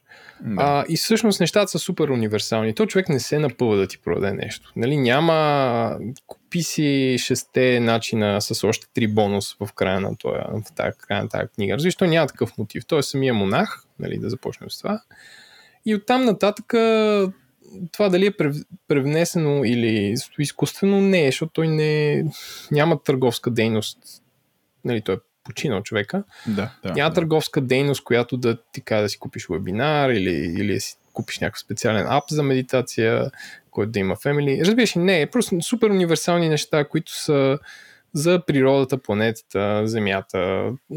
Просто са приятни и те откъсват от всичко, което, което помага. Дори да не се напънеш да медитираш. Аз имам проблем с медитирането, че Примерно би го правил само след спорт, когато съм малко по-отпуснат и спокоен, но се си кам, бе, сега за това нямам време. Като го направя или там опитам някакви такива практики, после се, после се чувствам много добре, но не мога, някакси не мога да си го вкарам в, в, в, в, в живота, в рутината за деня. Но тази книга е много приятна и не, е- не, не се опитва. Разбираш, не се опитва да нещо да постигне. Просто така човек си оставя мислите. Добре. А, беше ми важно това. Добре, това е едното. И сега от будизма, директно към батериите.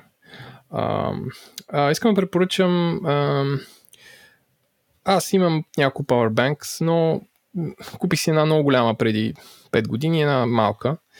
Малката супер много взе да загрява, като, като си зареждам телефона. А, имам iPhone mini, който няма най-добрата батерия на света.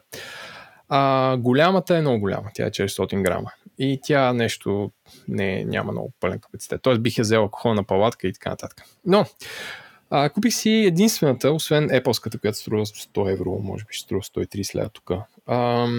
Не, 100, 230 лева тук, която е магнитна. Тоест, а, Както знаете, повечето iPhone имат на гърба магнит, с който може да закачате кейсове, както аз съм си направил, а те кейсове също имат на гърба магнит, който може да закачате батерии.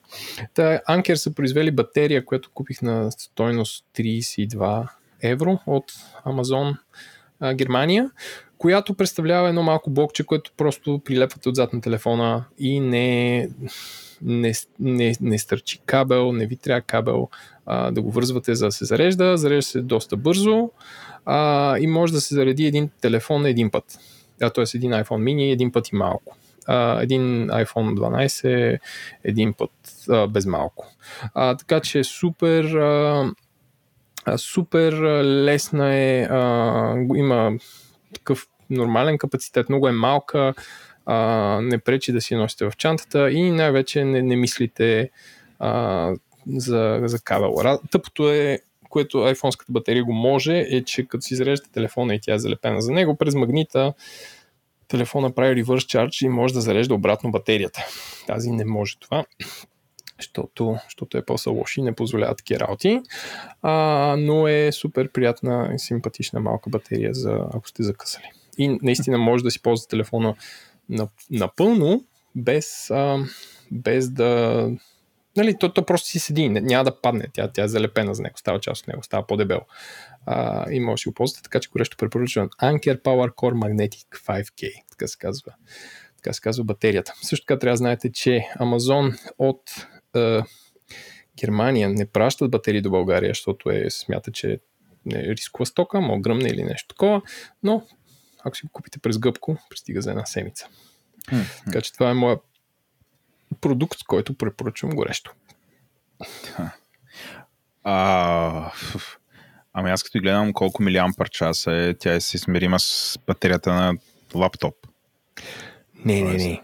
5000. Не, са, не, не са 50 така 50 хиляди. Да, да. Не, човек, тя, тя е наистина като кибритен котия ага. за, за свещи смисъл.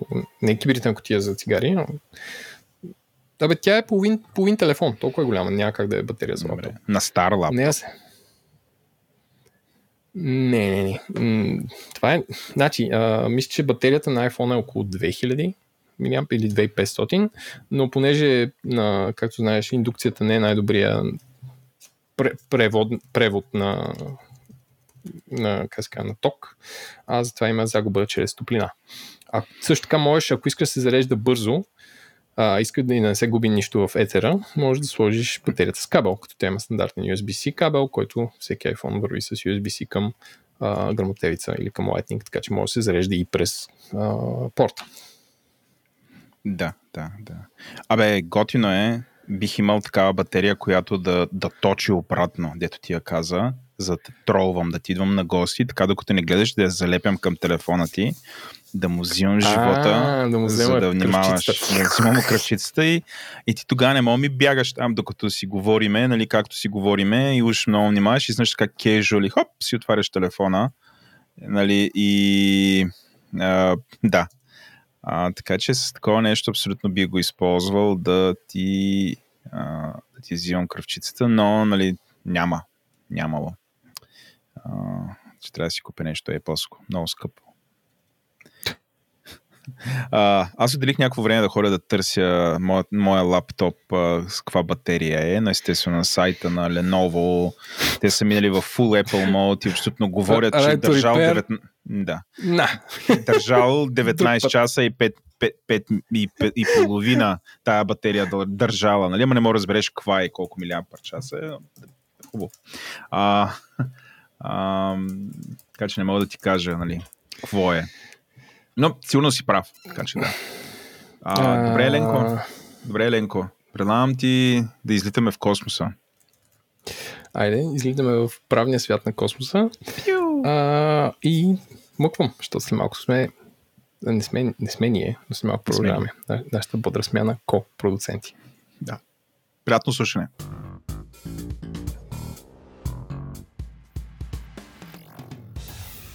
Здравейте. Здравейте, добре дошли в Етикаст. Аз съм Димо и ми е много приятно отново да сме заедно. Здравейте, аз съм Димитър. Димо пропусна да каже, че той е нашия юридически гид. Аз съм вашия технически гид в света на етиката и технологиите.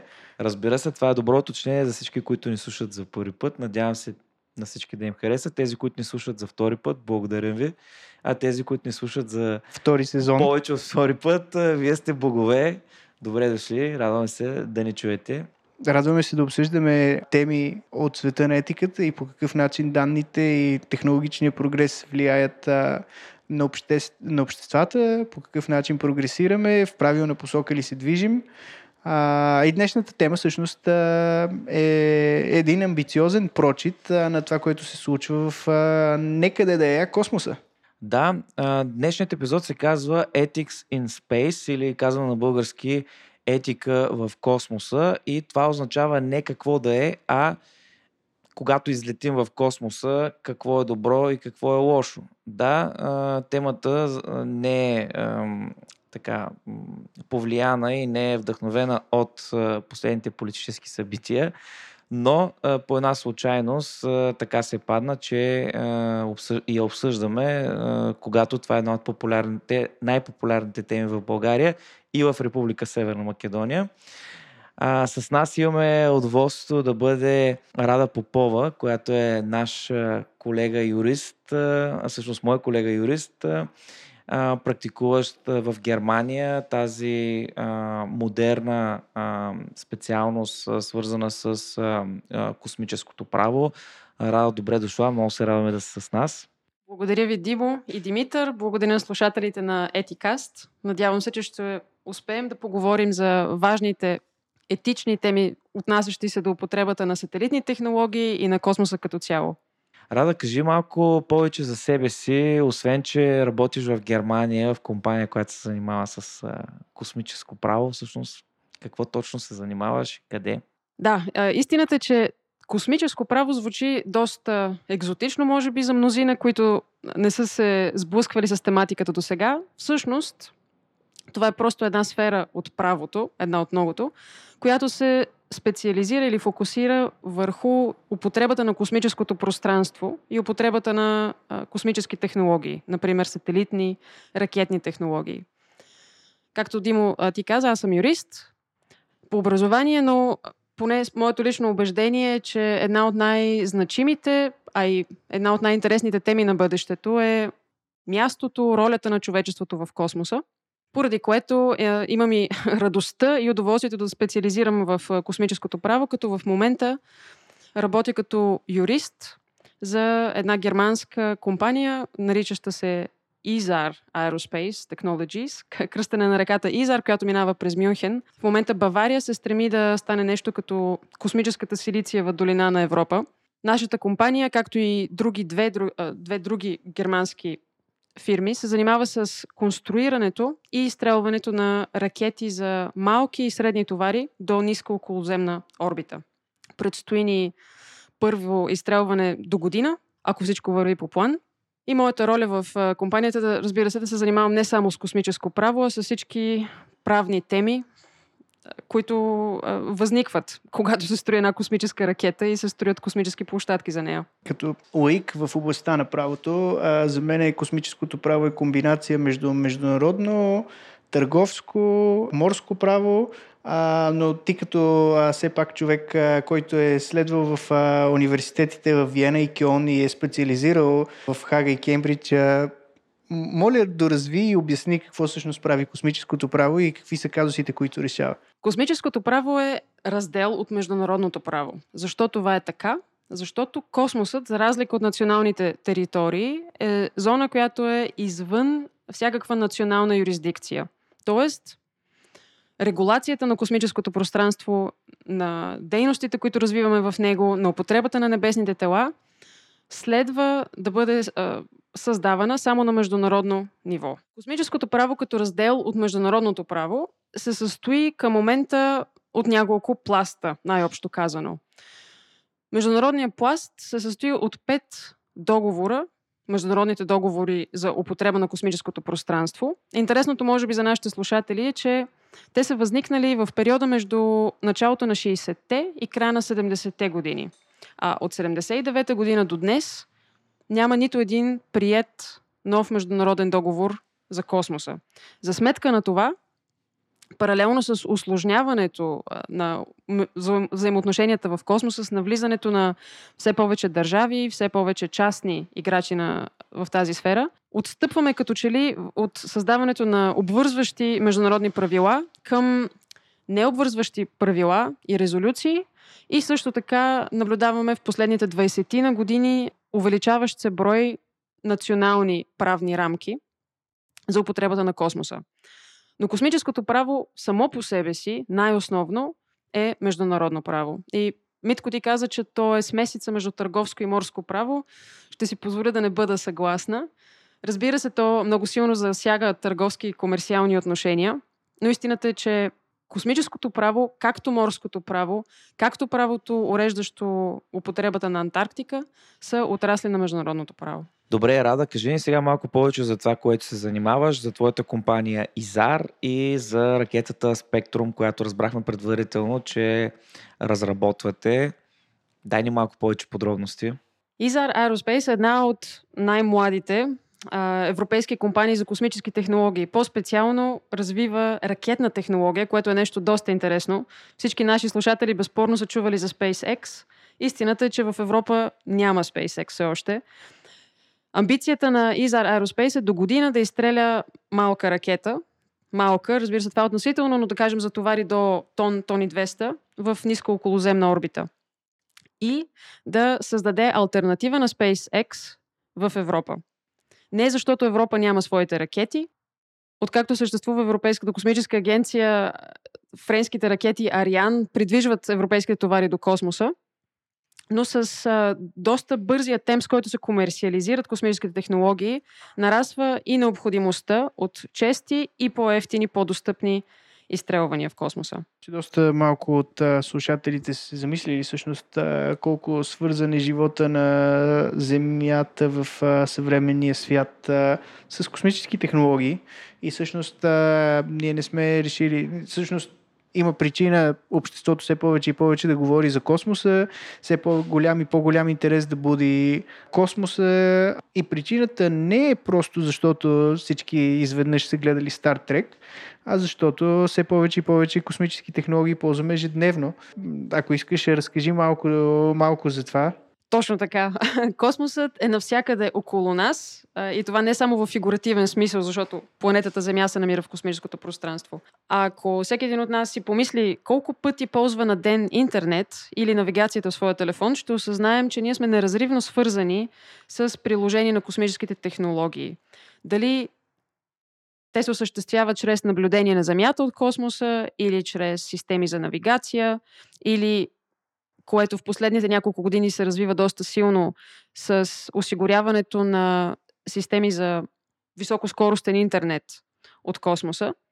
Но в крайна сметка населението на Земята става все по-зависимо и все по-неразривно свързано с космоса. А добре, какво се промени конкретно в последните години? Кое е най-голямото технологично или организационно нововъведение според тебе, което доведе до такъв голям взрив на така на говоренето или на цяло на технологиите, на индустрията космическата?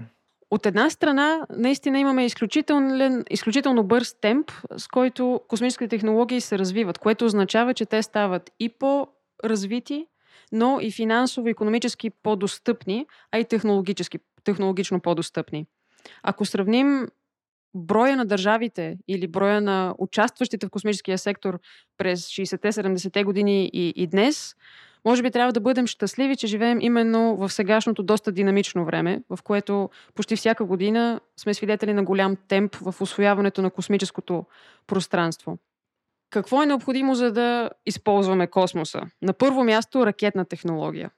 Истината е, че законите на физиката и ракетната технология днес не са фундаментално по-различни от технологията, която е използвал, например, Вернер фон Браун, за да изстреля своята ракета Фау-2 през 1942 година. Фундаментално различното е от една страна и дигитализирането на технологиите, които позволяват на борда на много по-малки, много по-леки сателити да поставим или да се постави технология, която дава много повече възможности за различни приложения на Земята. Може ли да кажем, че всъщност през, когато, да, да я наречем първата космическа епоха, през, както каза, през 70-те години, цената беше толкова висока, че практически само а, даже не две държави, ами два, а, две групи от, а, от държави, които бяха противопоставени в студената война, можеха да си позволят инвестиции, което доведе до технологичен бум. Полека-лека технологиите стигнаха, започнаха да пристигат, т.е. космически технологии бяха, станаха общо достъпни за човечеството, което пък а, започна да намалява цената на технологиите и цената на технологиите падна до такава степен, че сега вече сме готови за втори космически бум, в който да видим какво още можем да развием като космическа технология и след това да подобрим живота на Земята, но освен това вече сме и в състояние да се опитаме да гледаме отвъд земните измерения, т.е. Да, да се опитваме да а, събираме природни изкопаеми от астероиди а, и подобен тип а, дейност, която доскоро беше по-скоро научна фантастика. А, и, и, и всъщност а, цената падна толкова много, че а, това позволи много играчи, включително а, има, има българска компания Endurosat, която се занимава с космически сателити, да изстрелва, да изстрелва сателити. Преди това имаше друг български сателит, а, който предава телевизия. На Цветан Василев на мултиплекса. Да, ако се спомняте, имаше такъв казус и покрай КТБ. Но това да, е да, само да, да, да, не е да, темата. Финансирането беше Да. оттам, да. Аз бих казала, че поевтиняването на космическите технологии не следва от ставането им още достъпни. Всъщност, през 60-те години има точно две държави, които могат да си позволят и технологията, и финансовия ресурс да изстрелват сателити и космически станции в космическото пространство. И това не се променя общо взето до преди последните 15 или 20 години.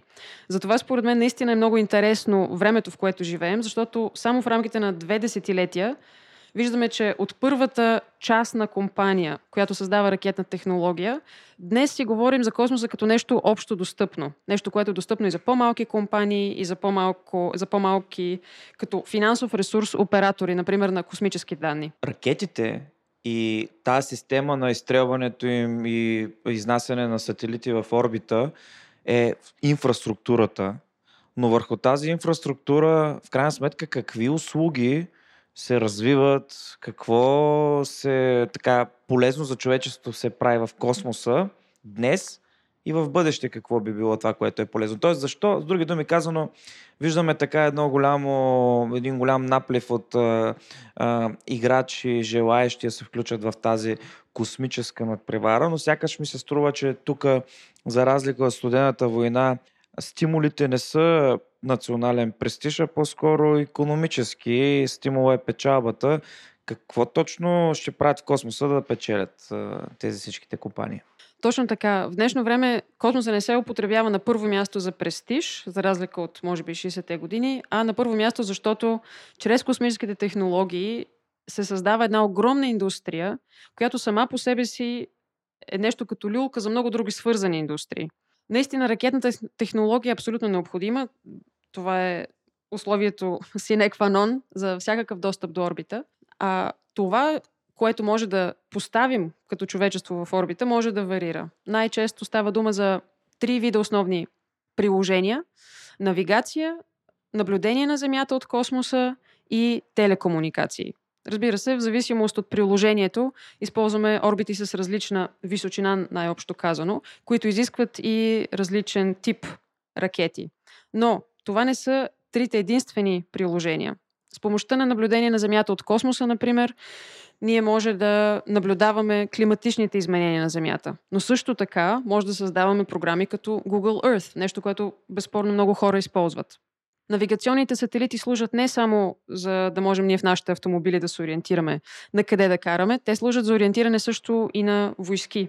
Така че приложенията на космоса са изключително много. Трудно ми е дори да си представя или да дам пример за дейност в съвременния живот на Земята, която по някакъв начин, поне индиректно, да не е свързана с космически технологии. Ето вече ще, използва, ще получаваме и интернет вместо от наземни станции, от орбита. Тая работа, между другото, с а, получаването на интернет, може би трябва да спомена малко технологично че всъщност да, първо изобщо не е рентабилна на този етап, второ не се очаква да бъде рентабилна и цялата работа е в името на събиране на данни. Но сме си говорили много пъти, че всъщност едно от предизвикателствата и една от причините е човека да има много по-силен интерес към космоса е, защото и в момента имаме много по-силен интерес към данните.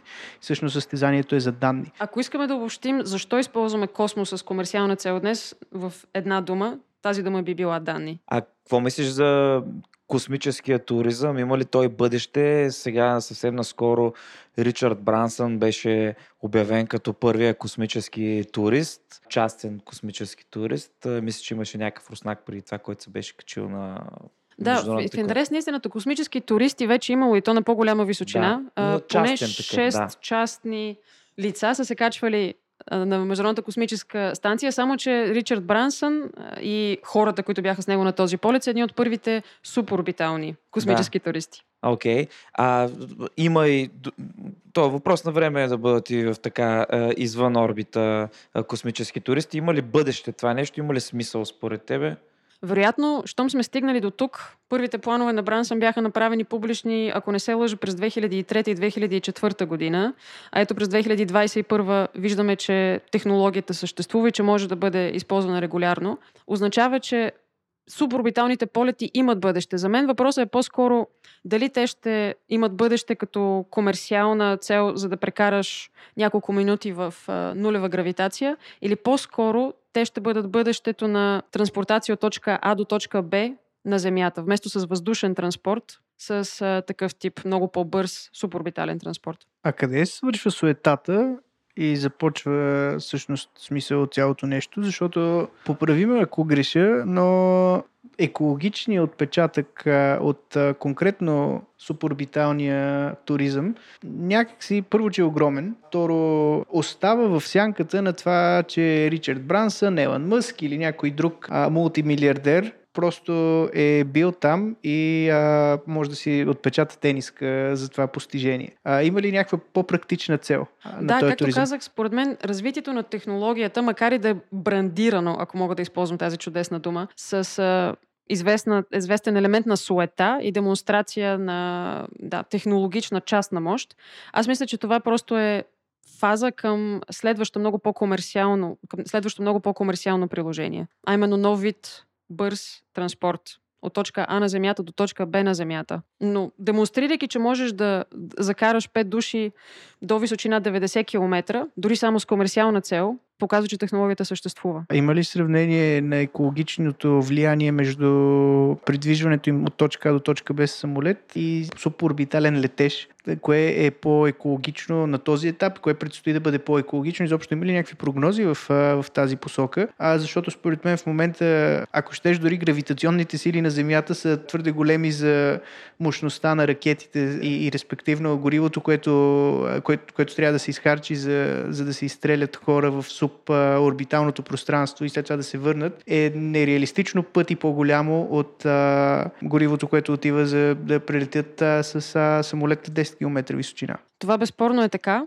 Ако говорим за футпринт, естествено, че всяко едно изстрелване, което цели да преодолее гравитационната сила на Земята, означава и много повече гориво и много повече отпадъчни материали. Но от друга страна, трябва да бъдем и благосклонни, защото има видове гориво, които не остават трайно в атмосферата, освен ако, да кажем, не се а, разпаднат като вода, като елементите на водата в много високи слоеве на атмосферата, да, тогава имаме сериозен футпринт. Аз мисля, че основният проблем тук в случая, за разлика от космическите отпадъци в орбита, не е толкова екологичният отпечатък, макар и безспорно да е по-голям, отколкото във въздушния транспорт. По-скоро е въпросът дали трябва човечеството да си позволява луксът, по-скоро като вид забавление да демонстрира тази технология, или по-скоро в името на забавлението да използва тази технология, вместо да я използва, може би, за по-важни процеси, които наистина оптимизират живота на Земята. Очевидно е, че вече космическият, космическата индустрия все повече добива значение в нашия живот. Аз си спомням, например, като бях дете, с голям интерес следях темата за космоса и излитането на един, една ракета се случваше един път на 2-3 години примерно. А, всички следяхме, даваше се по телевизията, че излита ракета някъде в САЩ или в, по-рядко в Русия. А, в момента излитането на ракетите е сякаш ежедневие. А, също така в космоса има над 6000 сателита а, активни или неактивни, които са в орбита. Случват се много неща в космоса, но имаме ли регулация, която да се върнем нали, на темата за космическото право? Знаем, че спомена, че в момента а, има някакви международни договори, които регулират космическото право, но какво, те, какво точно те регулират и м, според те така адекватни ли са на това, което се случва в момента? Какво позволяват, какво забраняват в момента международните договори? Така, трябва да посочи, може би още в самото начало, че космическото право, като всяка друга сфера на юридическите науки, по-скоро действа винаги реактивно, отколкото превентивно. Така че и в случая на космоса със сигурност имаме нужда от още по-добри правила. В известен смисъл имаме нужда и от повече правила. Истината е, че технологията се развива с значително по-бързи темпове, отколкото регулацията успява да навакса. От друга страна, съществуващата рамка, която имаме, а това са пет договора за космоса, създадени през 60-те и 70-те години, всъщност е една изключително добра база. Именно върху нея, върху тази основа, в момента изстрелваме нашите ракети, използваме всички приложения, за които говорихме преди малко. Само, че с бързото подобряване на технологията и с достъпността на технологията се увеличава не само броя на космическите обекти, но и броя на играчите, на компаниите и на различните приложения в космоса. Това, разбира се, изисква и допълнителни нови правила.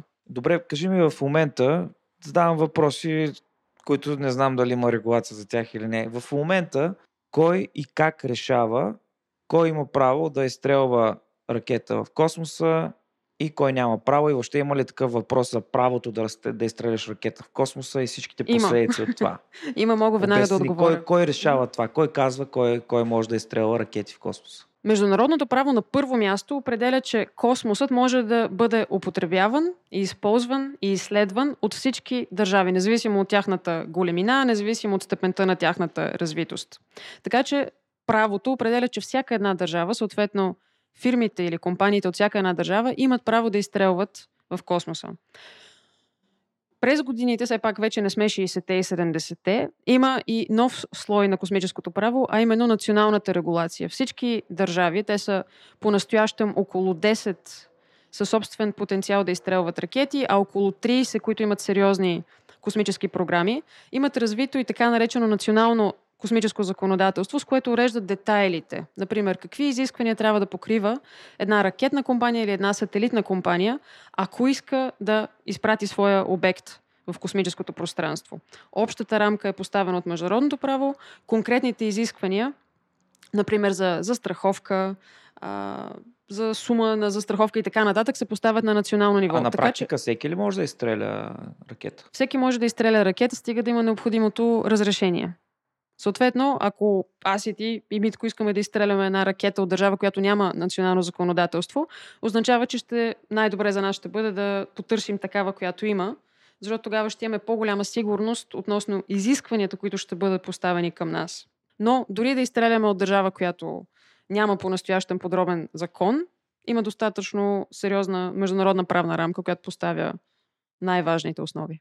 Доколко правото регулира проблеми, които те първо ще възникнат и доколко всъщност настига практиката. Обикновено няма логика а, някаква наука да се развива преди да се постави някаква проблематика, но има ли активност а, и, и не изостава ли правото значително спрямо практиката конкретно в, в космоса? А, гарантира ли, например, а, равен старт, равни възможности за, да кажем, представители на всички държави да могат, равен достъп. Да, и това даже най-първото въобще обвързващо право за космоса, член едно на договор за космос от 67 година казва, както казах преди малко, че всяка една държава, независимо от нейната големина и така нататък, има абсолютно равни права в сравнение с другите държави за достъп до космоса.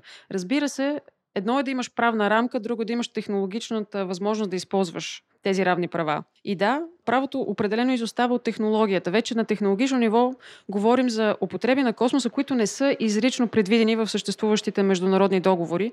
И това е едно от големите поне юридически предизвикателства за бъдещите употреби на космоса.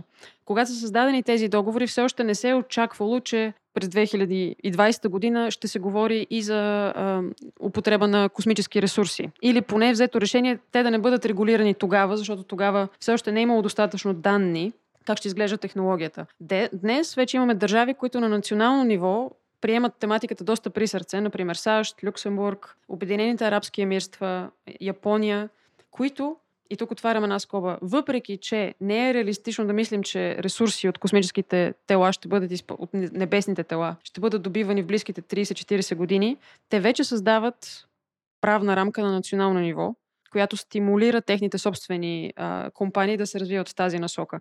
Но истината е, че ресурсите, които ще употребяваме в космоса, нямат за цел да бъдат връщани на Земята и да попълват липси, които имаме, може би, тук, а по-скоро ще бъдат използвани като източник на енергия за бъдещи космически мисии в дълбокия космос, което е следващото ниво, най-вероятно, на космическата индустрия. Как стои въпрос, например, с използването на космодруми, защото има точки и пояси от Земята, от която изстрелването на, в космоса е доста по-лесно, отколкото в други. Свързано с гравитацията, ъгъл на изстрелване и други подобни.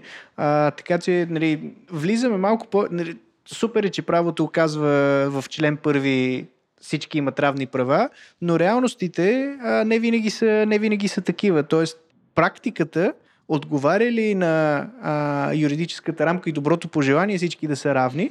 А, изключваме технологично, нали, защото то в крайна сметка зависи от всяка държава а, колко а, инвестира и, и всяка частна група инвеститори колко инвестира в технологичен прогрес, но, но, но, но практиката отговаря ли на юридическия постулат? Да, практиката отговаря на юридическия постулат, колкото е изкушно да звучи това. Само, че юридическия постулат е достатъчно общ, за да допуска различни случаи. Ти напълно си прав, когато казваш, че държавите, разбира се, на практика не са равни. Това е нещо, което е доболка познато на всеки, който се занимава с международни отношения, международно право и политика.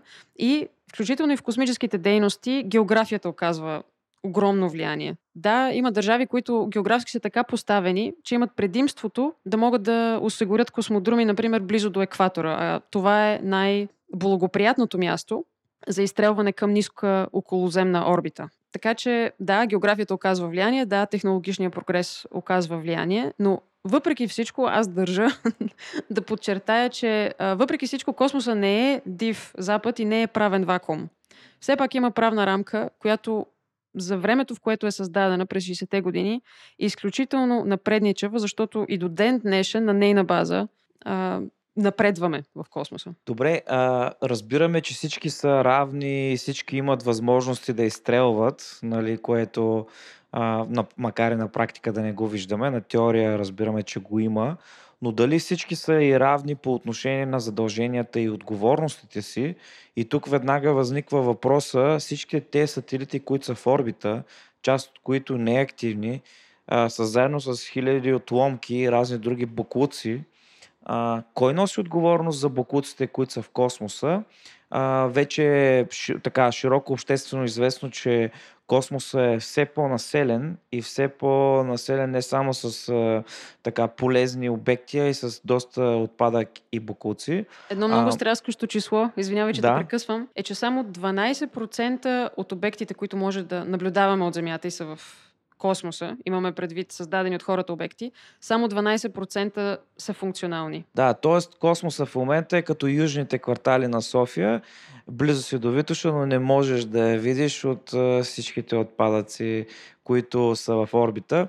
Това разбира се в кръга на шегата, но интересно а, кой, кой ще носи отговорност за всичките отпадъци, защото рано или късно ще дойде момента, в който те ще трябва да се чистят. И как, който ги е направил ли, какъв ще бъде принципа, който е си оставил, който е стрелял примерно повече сателити, той ще трябва да има да чисти, или който, или различните държави ще имат различни квоти, или ще се плаща на някой, който да чисти, как ще Това са стане? ни чудесни елементи на бъдещето развитие на космическото право, според мен. Ето тук наистина има нужда от много, много сериозна работа на юристите, защото съществуващите закони изискват от всяка една държава, която изстрелва каквото и да било в космоса, да се съобразява с интересите и равните права на останалите държави или фирми, използващи космоса. Само, че на практика разбира се, че страните, които имат най-много изстрелвания, са тези, които създават и най-много космически отпадъци. Това е неминуемо, за съжаление, заради гравитационните закони, за които говорим. Няма как да има изстрелване на космически обект без или по време на планирани операции, или по време на, да кажем, някакъв инцидент, да не се създаде космически отломък. Проблема с космическите отломки е, че за разлика от а, това, с което сме свикнали на Земята, т.е. има възможност все пак за механично или химично отстраняване, не само скоростта, с която се движат в а, орбиталното пространство, но и височината на орбитите, които най-много и най-масово използване, използваме, означава, че са необходими стотици, а понякога и над хиляда години, за да може тези обекти с силата на привличане на Земята да навлязат в атмосферата и да изгорят.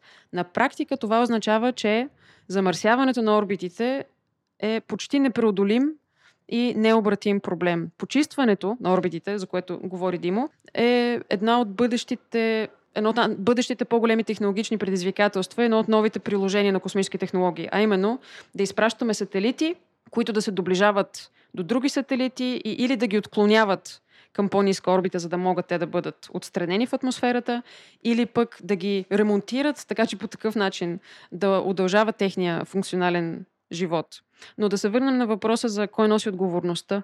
Ако говорим за морална и етична отговорност, тя се носи най-много от именно тези държави, които изпращат най-много обекти в космоса, съответно допринасят най-много за замърсяването на орбитите. Но, за съжаление, на правно ниво няма все още изработени квоти, които да изискват, например, тези държави да плащат някаква сума в определен фонд или пък а, да имат някакви допълнителни задължения. Именно това е, според мен, ролята пред човечеството. И до голяма степен замърсяването на космоса напомня на процесите на климатични промени на Земята. Нещо, за което всички говорим, нещо, от което всички ние страдаме и знаем много добре, че има изключително сериозни дълготрайни последици, но въпреки това нямаме все още достатъчно нито финансови, нито правни, нито фактически механизми, за да обърнем тенденциите достатъчно бързо и достатъчно ефективно. Опасявам се, че сме се запътили към подобна катастрофа, що се отнася и до околоземните орбити. Тоест, очакването е, че а, ще има квоти и квотите ще започнат да се търгуват а, по същия начин, по който се търгуват въглеродните квоти. Да, това би бил един от възможните модели. Според мен много добър модел би бил, тъй като ще отнеме доста време да се въведат а, задължителни прав- правила. Държавите, както виждаме, нямат никакъв интерес да се обвързват и да урязват, грубо казано, своите свободи в космоса. Друг възможен модел би бил чрез данъчни и други економически стимулиращи инструменти да се по-скоро да се предлагат стимули за а, космическите актьори, доброволно да осигуряват по-сигурни мисии и по-малко замърсяващи мисии.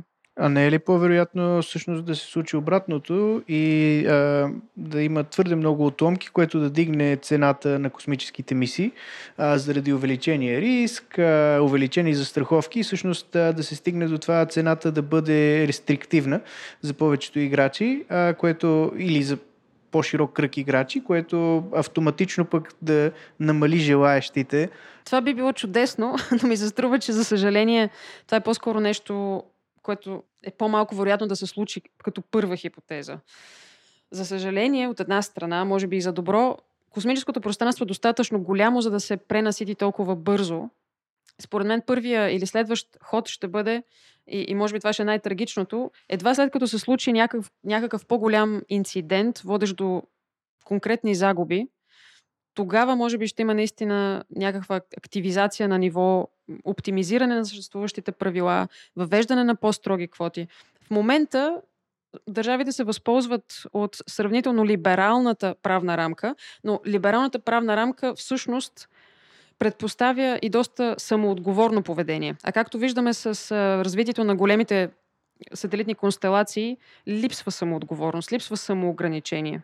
Напротив, даже използваме ексцесивно този ресурс. Всъщност либералната рамка, както историята показва, обикновено води а, до, нали, в условия на пазарна економика и капитализъм, води до това, че тези, които са по-настоятелни и по-нахални, а, извличат ползите, а всички останали, разбирайте те, които не летят, не са Елон Мъск и не са Джеф Безос и така нататък, носят последиците. Доколкото разбирам, в момента положението е такова, за съжаление, едни допринасят негативно, изключително бързо, изключително мощно, но всъщност негативните последици не са разпределени по квоти. Те не се връщат към този, който ги е създал, а са разпределени по-равно общо взето между цялото човечество, защото ние всички еднакво зависим от космоса. Тази идея с квотите, между другото, е, така, е много интересна според мен. Представете си, да, говорим, всички имаме право на достъп до космоса, но технологично нямаме възможност на достъп. Какво би било, ако това право всъщност се околичестви с тези квоти и ти така и така нямаш технологична възможност на достъп, поне продай си квотите, нали, вземи някой лев за това нещо. Е, или... това, което, това абсолютно, което се случва с държавите случва. в Африка с въгле. Да. да. Интересна тема може да привикаме Грета Тунберг, да си да. кажем мнението. Тя много ще се радва да вземе самолет до България. Да, да. В интерес на истината нещо подобно вече съществува в космоса, но само за една специфична орбита, за геостационарна орбита. Въпросът е, че явно, тъй като геостационарната орбита официално е провъзгласена за ограничен ресурс, и държавите, които нямат технологичната възможност да използват своите запазени места там, могат да ги преодават под намери да ги а, продават на други държави. Най-вероятно подобен модел ще трябва да бъде въведен в най-скоро време и за ниските орбити, защото те изключително бързо ще бъдат пренаселени и не случайно споменах големите констелации. SpaceX планира да изпрати общо 42 000 сателита. Да, Starlink. Да, за да можем ние да имаме broadband интернет на Земята, да, чудесна цел, само че цената според мен е прекалено висока, имайки предвид, че замърсяването наистина е необратимо.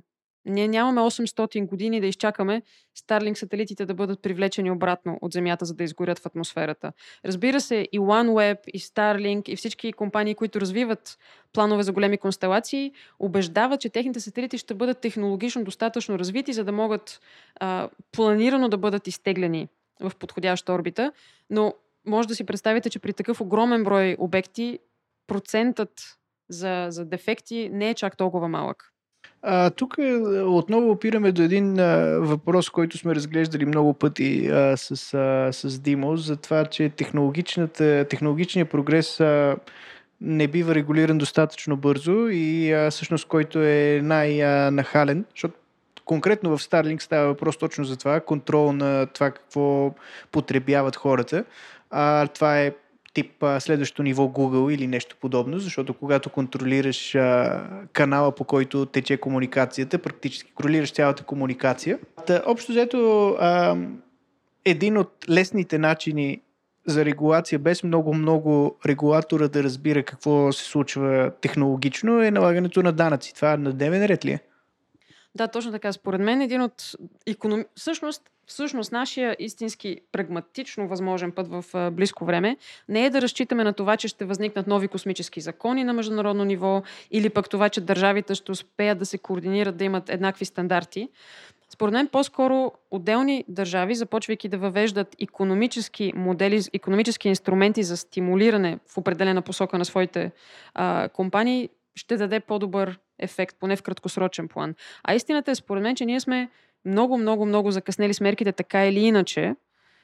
Така че трябва да се съсредоточим дори не само върху най-оптималния модел с най-голям голям ефект, а по-скоро трябва да се съсредоточим върху най-бързо действащия, най-ефикасен в този времеви мащаб, който имаме модел. А като говорим за данъци, а, което по принцип, откакто свят светува за сега, е национална политика. Данъчната политика е изключително национална.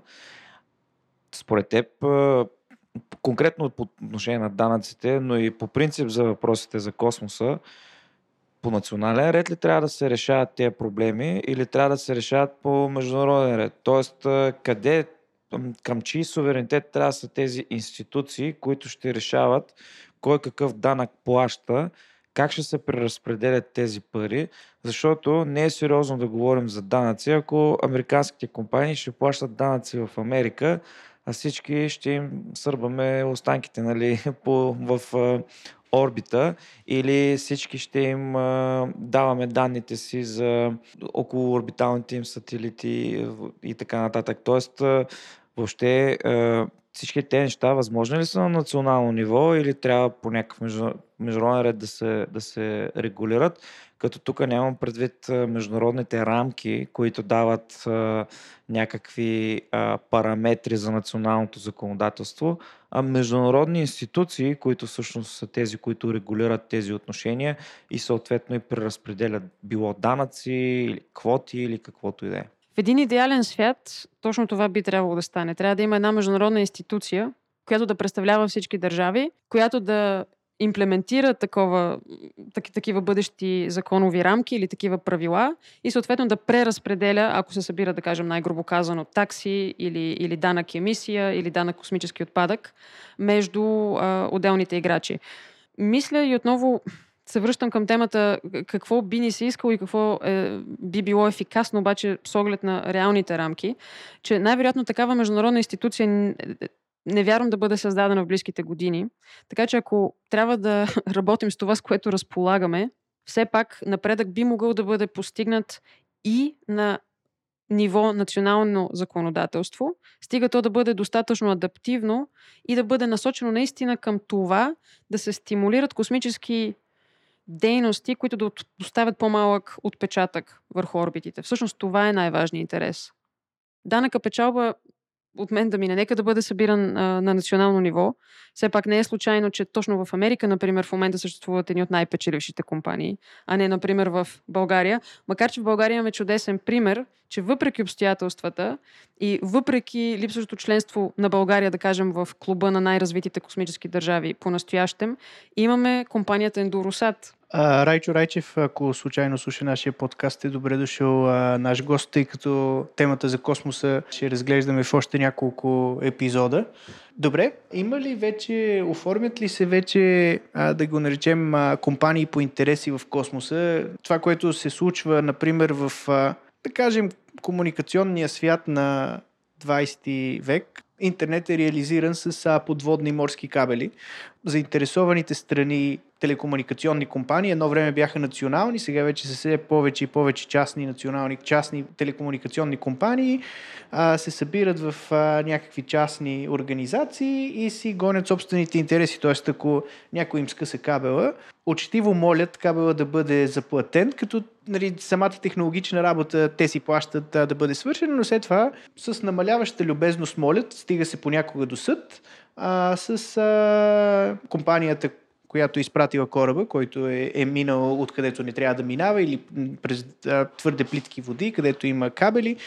Има ли вече подобни казуси в космоса е първи въпрос, т.е. компании съдят други компании заради това, че примерно са се сблъскали с отломки и техните изстреляни спътници са катастрофирали и оформят ли се вече някакви групи по интереси, да го наречем така, тъй като в стария свят, т.е. В, в, морското, при морските телекомуникационни кабели, има доста ясно изразени лагери. Говори се все повече, че и в космическата индустрия ще се образуват лагери, но не забр... нека да не забравяме все пак, че комерциализацията на космоса все още е по-скоро нов процес, започна съвсем скоро. Очаквам, че индустрията така или иначе ще завземе до сегашната роля на държавите. Ние вече виждаме колко много държавите отстъпват от своите стари позиции, що се отнася до употребата на космоса и как огромни компании много по-бързо и много по-доминантно определят правилата на играта. Но все още нямаме такъв а, алианс.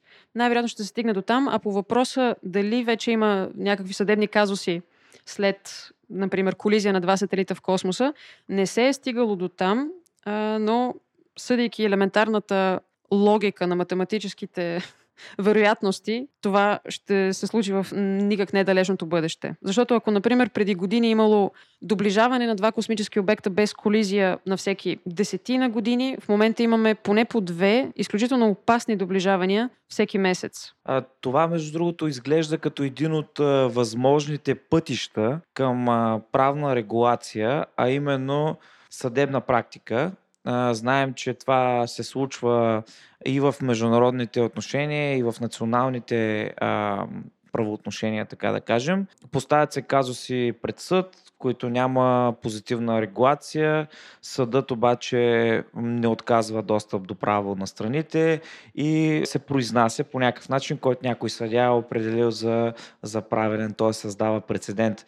Това е единият път, към създаване на правото. Обаче има един друг път към създаване на правото, който е исторически също така доказан и много по-страшен. Това са войните, които възникват за ограничени ресурси, именно когато няма а, цивилизован или правен начин, по който да се разрешава конфликти за ограничени ресурси. Според теб, това, този правен вакуум, който има по въпроси, свързани с изстрелването, с а, а, буклуците, с а, кой къде му е сателит, кой какво следи, какво гледа. Възможно ли е да доведе до война и за какво всъщност ще воюват а, тези страни и как биха воювали? Аз не бих казала, че има правен вакуум в космоса, в интерес на истината. А, както ви казах, по-скоро правото е прекалено бавно в сравнение с темпа, с който се развива технологията, но това не е феномен, който въжи само за космоса. Истината е, че регулацията просто не може да догони скоростта, с която технологиите стават достъпни или се употребяват. Прав си обаче, че тъй като космоса, разбира се, не е в смисъл на безкрайната Вселена, а на околоземното пространство, което става все по-населено с изстреляни от нас спътници, е един на практика ограничен ресурс. Мисля, че с времето виждаме, че разбирането, че околоземната орбита или околоземните орбити са достатъчно големи и място има за всички, започва да губи валидност. Ако Starlink изстреля 42 000 сателита, които се намират на височина между 400 и 600 км, очевидно е, че а, орбитата почва да става достатъчно пренаселена и че няма, че няма да има място за всички.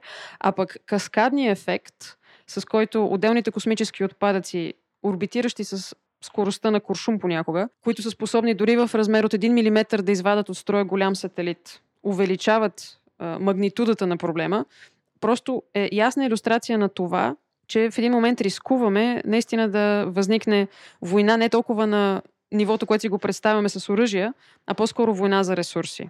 Както и на Земята, може би, в един момент ще се сблъскаме с война за ресурса чиста вода. Кой какво притежава в космоса?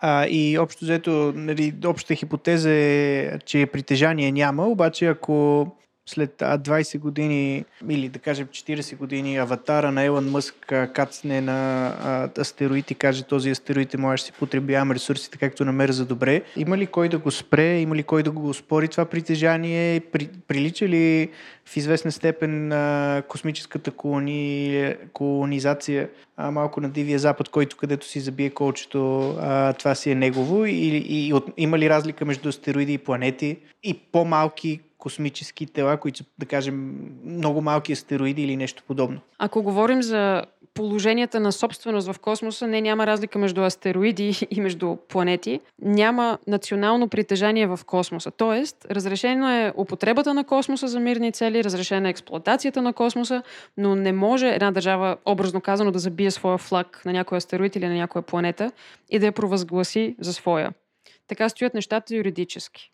Само, че преди малко казахме, че ако Илон Мъск или OneWeb или няма значение коя голяма констелация заеме една орбита с няколко десетки хиляди сателита, тогава това наистина започва да прилича на придобиване на собственост. Може би не по юридическите стандарти, но фактически а, блокира останали държави или фирми да използват същия този ресурс. Така че в този смисъл със сигурност имаме многоборство в космоса за ресурс. И то за ресурс, който е ограничен, що се отнася до най-използваните орбити. А това са геостационарната орбита, която се използва за телекомуникации и към момента нискоземните орбити, да кажем в порядъка между 300 и 500-600 км, които са изключително атрактивни, що се отнася до услуги за наблюдение на Земята или предаване на данни за интернет. За орбитите ясно. Мой въпрос беше стигнало ли е правото да решава казуси, ако някой а, кацане на Марс огради си, пусне си една телена оградка и каже това парче земя е мое и ако на някой С не му такъв харесва... казус правото няма никакъв проблем и към момента. Може би знаете, че през 80-те години един американец, Денис Холп, ако не се лъжа, прави фирма, с която започва да продава парцели на Луната и да издава сертификати за собственост. Ако го гледате това от юридическа гледна точка, това е абсолютен нонсенс. Тоест, Денис Хоп не продава парцели на Луната, той продава парче хартия за определена сума пари. Ако говорим обаче как стоят нещата фактически, какво би било, ако Илон Мъск постави своя станция, да кажем, или хабитат на Марс, естествено, че това би означало фактически, че други не могат да вземат същата територия.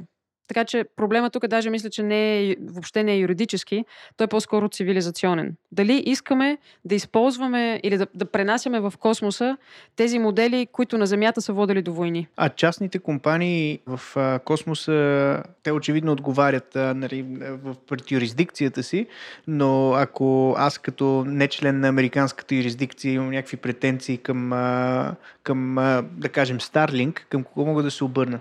Най-добре да се обърнеш към, към Илон Мъск или към борда на компанията. Не, в космоса няма нищо, кой знае колко по-различно, ако изключим законите на природата и на физиката от междучовешките отношения на Земята. Аз бих подкрепил Рада с така погледнато от друга страна. Може би трябва да се върнем малко, като говорим за право на собственост. Какво е право на собственост? Нали, това все пак е а, признатото от един правен ред право на един човек да се разпорежда като господар с определена вещ. А в космоса А в правото космоса- разпорежда, че няма такова така. право на тоест, собственост. Тоест, въпросът с правото на собственост е разрешен именно по начина, по който Рада го казва, но тя го казва по един така по-юридически начин. Всъщност, международните договори казват, че никоя държава не може да признава в правния си ред правото на собственост на някой върху определена така извънземна, извънземен обект, което означава, че правото на собственост, ако аз влеза в съд и кажа аз имам собственост върху този астероид, защото това е правото на собственост, да влеза в нечий съд и той да ми каже да, ти имаш собственост, цялата държава застава за теб. Няма такъв филм в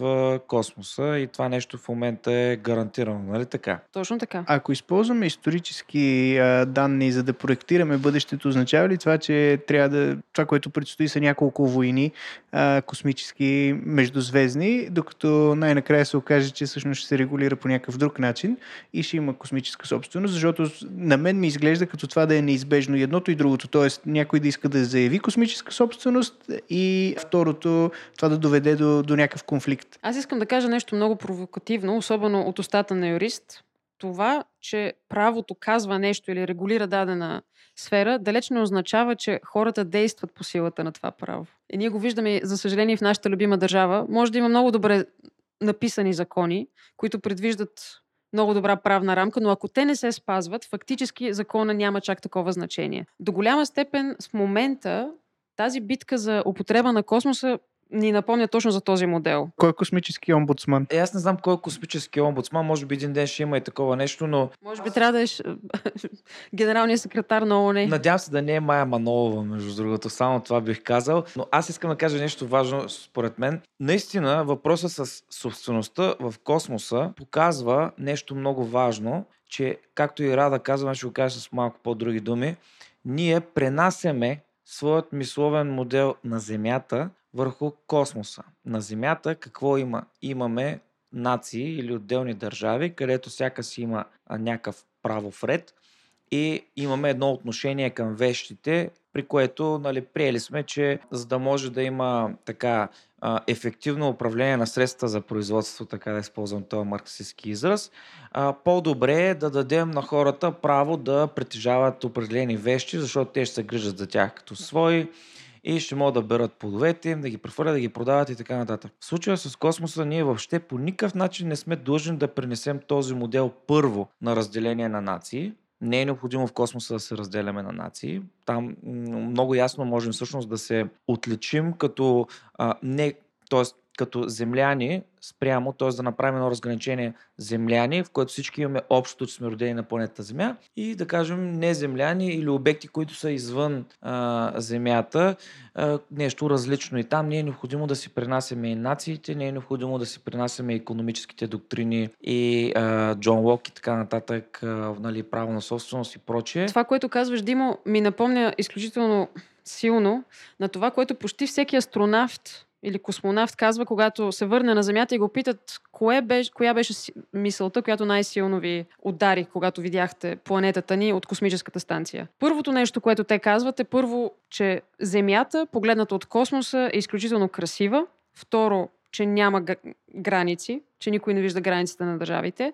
И третото е, че Земята е изключително ранима, погледната от космоса, че нейната атмосфера е много тънка и че когато човек се отдалечи от нея, изведнъж я заобичва още по-силно. Има причина за това, че, както ти каза, моделите, с които се разпореждаме или с които правно регулираме своите отношения, своята собственост, своите държави на Земята, не могат да бъдат пренесени едно към едно в космоса. Да, ние като човечество считаме, че може да регулираме космическото пространство. Защо? Защото ние притежаваме все пак технология, която ни позволява, както казахме, да го използваме за навигация, за наблюдение на Земята, но не може да пренесем едно към едно моделите. На първо място, защото космоса се подчинява на съвсем други природни закони. Няма как да имаме държавни граници в космоса.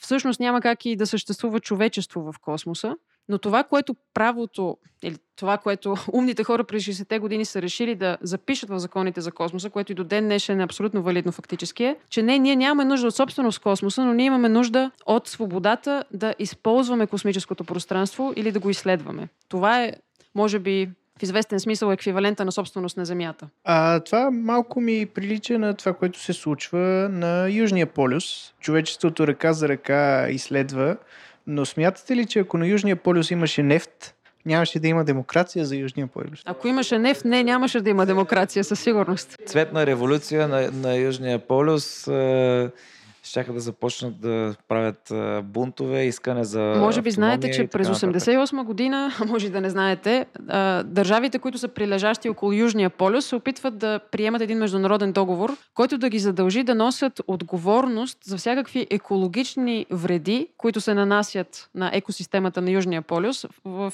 в следствие на техните дейности по добиване на минерални ресурси.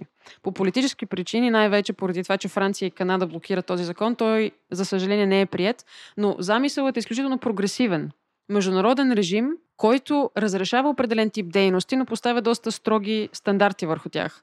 А, по-настояще, между другото, има мораториум за използването на а, Антарктика с комерциални цели, освен с а, изследователски, до 2048 година, така че хората със сигурност са установили и са наясно, че благата, които се намират под ледовете на Антарктика, са от огромен интерес. Да видим как ще се развият нещата след 30 години. А, аз, между другото, трябваше да погледна трябва да си призная, че Антонио Готиереш е а, наследил, понеже си говорихме а, преди два-три, преди две-три теми си говорихме за, за ООН. Та трябваше да, да погледна кой е наследил Бан Кимун. Вече за втори мандат. Да. И общо взето може би непопулярно мнение, но за мен е добавената стойност от ООН е горе-долу колкото от Майя Манолова а, като омбудсман. Не дайте да сравнявате Майя Манолова или българските стандарти с ООН все пак. Не, не, не, разбира се, това е в, в кръга на шегата. Имам предвид а, ефективността на международните организации не е много висока в решаване на спорове. То това не е въпрос на м- самите организации, по-скоро е въпрос на държавите, които решават а, да се образяват с тях или не.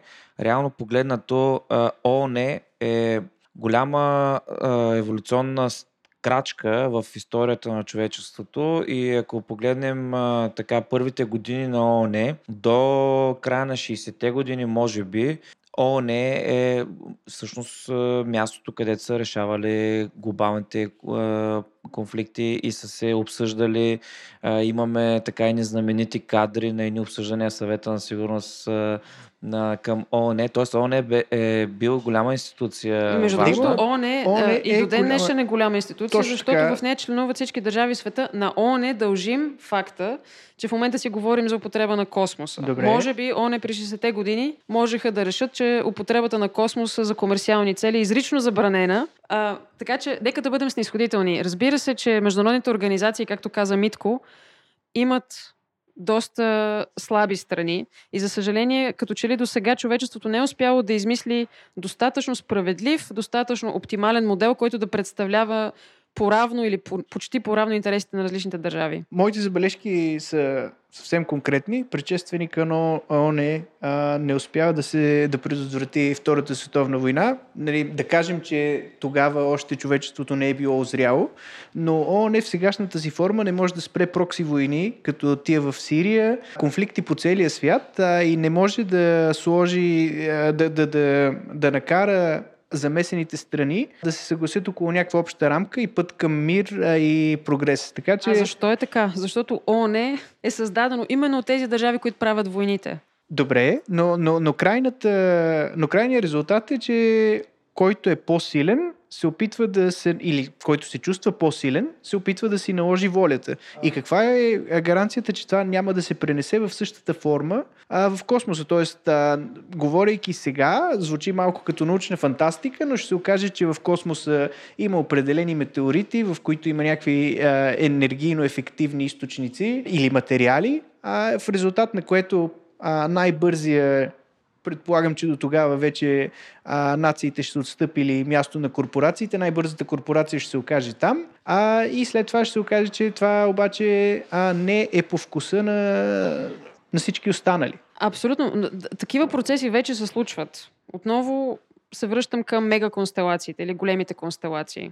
Да, не говорим тук за използване на метеорит, който съдържа злато, но всъщност финансовия ресурс, който би се генерирал от това, че една компания запазва, защото е най-бърза, най-ценният достъп или достъпа до най-ценните ниско околоземни орбити, вече е равен на практика на доминантност над останали държави. И човечеството за съжаление, това не е единствения пример и космоса не е единствената проблемна зона. Човечеството многократно доказва, че явно не е зряло да използва благата, които природата му дава по устойчив начин. Винаги по-бързия, по-агресивния, като че ли успява да получи най-големите предимства, а след него и потоп, образно казано. Друг а, предизвикателен въпрос а, по аргумента, който изтъкна малко по-рано, че от космоса Земята изглежда нежна и ранима. А не е ли всъщност това, защото човека, който е в Международната космическа станция, в една котийка, всичко е много страшно, всичко е много опасно, във всеки момент може той да бъде а, погълнат от а, голям, а, голямото черно нищо, от, от, от вакуума в космоса, но когато човек стане силен, т.е. когато има десетки хиляди хора в околоземна орбита, в космически станции, космодроми и така нататък, няма да дойде така този романтичен поглед върху Земята и човечеството, всъщност да се промени към а, я нека да видим кой е по-силен. Тоест, а, това е, според мен са някакви естествени, естествени процеси. Мисля, че има цели клонове на бехевиоризма, които изследват а, точно как а, човек а, се държи, а, когато е сам и в някаква ситуация, в която е застрашен а, за, за, за живота си, а срещу това, когато се, как се държи в общество, особено в общество, което е доминантно по някакъв, под някаква форма. Да, само че това, което си представяме под а, събиране на големи маси хора,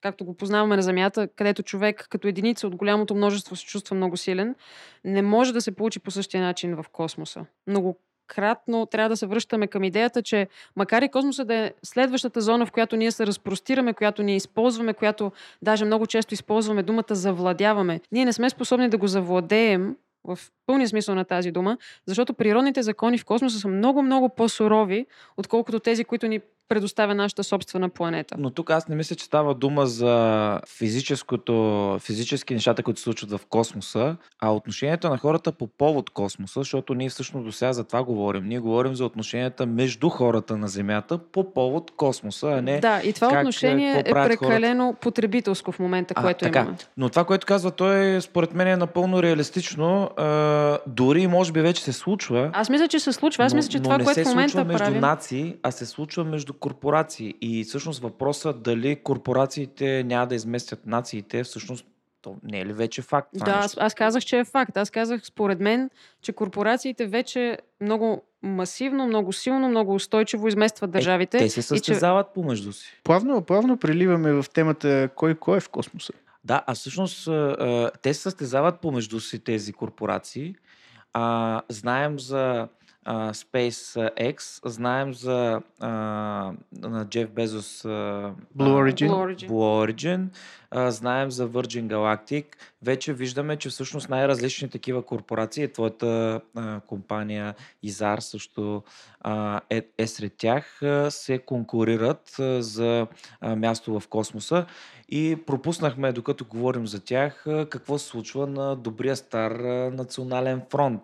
Какво всъщност става там? Къде са днес нациите на космическото поле? Къде е САЩ? Къде е Китай, Русия? Какво се случва с тях? Ами да се върнем малко към началото на космическата ера, която все пак не е чак толкова назад, макар и ние тримата да не сме били родени тогава. От двуполюсен модел, противоборство между изравнените сили на САЩ и СССР през 60-те години, а, с голямото навлизане на телекомуникациите и започващата комерциализация на космоса през 80-те години, днес вече има 30 държави с космически или около 30 държави с космически програми. Къде се намират старите играчи, кои са най-новите играчи? Истината е, че старите и най-големи космически сили продължават да бъдат космически сили. Няколко пъти споменаваме имената именно на американски корпорации, които продължават традицията, поставена още през 60-те години от САЩ, като една от най-мощните космически сили. Русия все още е много голям играч, все пак това е държава с национална космическа програма, която и по-настоящем със своите ракети Союз изпраща товари и на американци, и астронавти на Европейската космическа станция до, а, извинявайте, на Европейската космическа агенция до ISS, до Международната космическа станция. Само, че имаме вече и много нови играчи. Все още, според мен, от новите играчи нямаме някой, който да измести от първите места Европа или особено САЩ. Но предполагам, че предстои да видим къде ще се зародят следващите огромни корпорации, защото именно корпорациите в момента определят много повече дневния ред на индустрията космос, отколкото отделните държави. Макар, че не бива и да, да забравяме все пак, че дори да говорим за пазар, дори да говорим за индустрия, зад нея продължават да стоят изключително мощни политически сили, които определят развитието. И тук идва, може би, темата за противоборството между САЩ, Китай, Русия, мястото на Европа в а, освояването на космоса. И може би трябва да се попитаме, а има ли България бъдеще в тази шарена Момент, позиция? а, тук май не покрихме Индия и Пакистан а, и разни други по-малки космически сили, които също се борят. А... Разбира се, че като има 30 космически сили, сред тях някои са по-големи, други са по-малки. Индия също е космическа сила, а, която не споменахме. Бразилия също е космическа сила, само че темпа, с който те се развиват, като че ли за сега е достатъчен по-скоро за развиването на техните национални програми, но не ги изстрелва към а, топ 1 или топ 2 на световно ниво. Спомена за България. Какво е а, мястото на България в космическия свят? Къде сме в момента? Къде бихме могли да бъдем? Вече а, чухме и такива провокативни идеи за български космонавти, космоса. А, какво ще спечелим, ако имаме наши космонавти? Първо, къде се намира България в космоса? България, слава богу, има собствени инструменти, има собствени сателити в космическото пространство. Само преди няколко дни, отново с българско участие на фирмата Endurosat, беше изстрелян и сателит, мисля, че с а, ковейтски товар на борда на Falcon 9. А, няколко седмици преди това беше изстрелян Spartan, отново на Endurosat.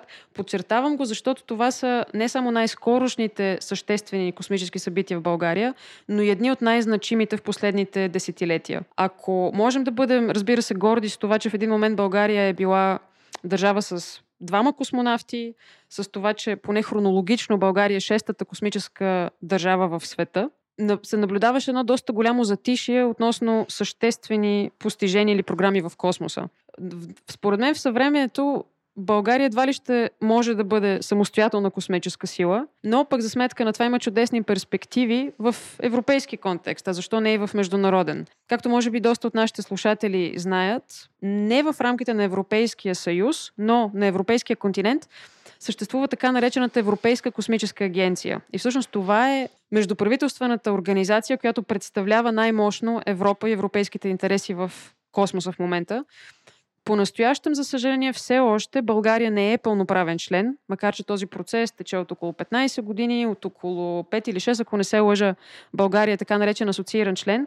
Но истината е, че ако искаме да заемем по-сериозно място в световната космическа индустрия, която расте с главоломни размери, България има интерес от това да стане и пълноправен член в Европейската космическа агенция. Най-малкото, защото по този начин частни български фирми ще имат по-голямо поле за изява, ще могат да участват в повече търгове, в повече конкурси и да предлагат своите космически услуги. А имаме ли интерес да пратим наши космонавти? Да, То едното въпросът- не води ли другото? А, Не непременно. Въпрос. Дали сме, Космическа- като сме членове в, в тази Европейска космическа агенция, имаме ли право на космонавти по силата на това членство? право, всяка държава има да има космонавти, никой не го забранява, по-скоро е въпрос на приоритет. Истината е, че най-вероятно преди България да се стреми към това да изпрати космонавт, се поставя въпроса, добре, а имаме ли въобще космическа програма, въобще имаме ли технологична стратегия за използване на космоса? Защото присъствието на хора в космоса безспорно е огромно постижение, но а, според мен, по моето скромно мнение, България би трябвало да се фокусира преди това върху по-мощното развитие на науката и технологията. А, иначе много добре звучащото, много популярно, много популярна идея да имаме космоса, да, тя е постижима. В интерес на истината, държави, които имат финансовия ресурс, могат да изпратят космонавти, дори без да имат самостоятелна, особено независима космическа програма. Видяхме, че а, Обединените арабски емирства на бърза ръка организираха конкурс сред хиляди кандидати и вече определиха своя астронавт, макар че има доста млада космическа програма. Но България, мисля, че първо няма тази финансова мощ, за да започне, грубо казано, отзад напред, а второ, България сигурно би трябвало да използва много по-разумно и много по-скоро своя потенциал на ниво технология и науки. Начинът по който това се е случило през а, 80-те години е еквивалентен. Общо взето българската индустрия е започнала да произвежда храна за космонавтите. Развива е технологии в тази област, технологии за обезводняване, създаване на суха храна и така нататък. И общо взето тип като за награда за, за този прогрес и, и, и за този принос са допуснати космонавти. Мисля, че това е съвсем а, честно и нормално. Тоест, а, по-скоро при едно активно участие в Европейската космическа агенция, това, което си представяме, че и развитие на, на, на, на клъстер а, от компании в България. В крайна сметка в, в европейската економика България единственият шанс на България е да развива клъстери от, а, с технологии, в които има сили. В България прогресивните економически технологии са, са в момента IT и общо взето това е. И останалите неща са останали някъде в 80-те години, следващите А ние не си ли най-прогресивни. запазихме някакъв капацитет с тази космическа храна? Аз мисля, че така съм чувал, че все още произвеждаме Да, да, някакви поне такива продукти. но не развиваме технологии, там е разликата. Точно Да. така. Аз мисля, че трябва много да различаваме. Не всяко нещо, което по някакъв начин е свързано с космоса, изисква еднакъв ресурс. Производство на космическа храна безспорно е нещо, което сигурно и в ден днешен България би могла да прави, вероятно само, че пазара вече е заед от други. А, но истината е, че България сама, както и много други държави самостоятелно едва ли биха могли да развиват сериозна космическа програма, защото това изисква огромна традиция, огромен ресурс. И именно тук всъщност е ролята на Европейската космическа агенция, която позволява на това държави според своите сили, според своите приоритети, все пак да развиват заедно или поне в сътрудничество, там където смятат, че имат интерес, една голяма космическа програма. Не забравяйте, че България не е САЩ, България не е Русия и трябва да си поставяме амбициозни цели, но разбира се и реалистични. И за мен нашата сила е в наистина в повече вложение на държавата в образованието, в сферата на природо, природните науки, технологиите. Мисля, че многократно българ, български ученици, български студенти са го доказвали и в сферата на математиката, и на инженерните науки, и на физиката. Така че преди да говорим за това, че искаме да изпратим свои космонавти, може би първо трябва да вложим усилия и средства за своите бъдещи поколения. Сигурно някой от тях ще поискат да станат космонавти. А между другото, за да се върнем на така плакатното заглавие от пресата в последните години, да, разбира се, че звучи много привлекателно и разбира се, би имало някакъв положителен ефект България да се стреми да създаде така, национален стремеж към трети български астронавт, най-малкото, защото това най-вероятно ще запали малки български деца да се стремят именно към такъв път и да се занимават с космически науки. Но едва ли това би трябвало да бъде единствената ни цел. Преди нея сигурно имаме по-реалистични и по-постижими стъпки. Ако гледаме, според мен, това, което се случва в последните 15 на 20 години, първо България няма никакви стратегически приоритети. И е малко странно, че когато а, казва някой, че без в никакъв случай да защитавам а,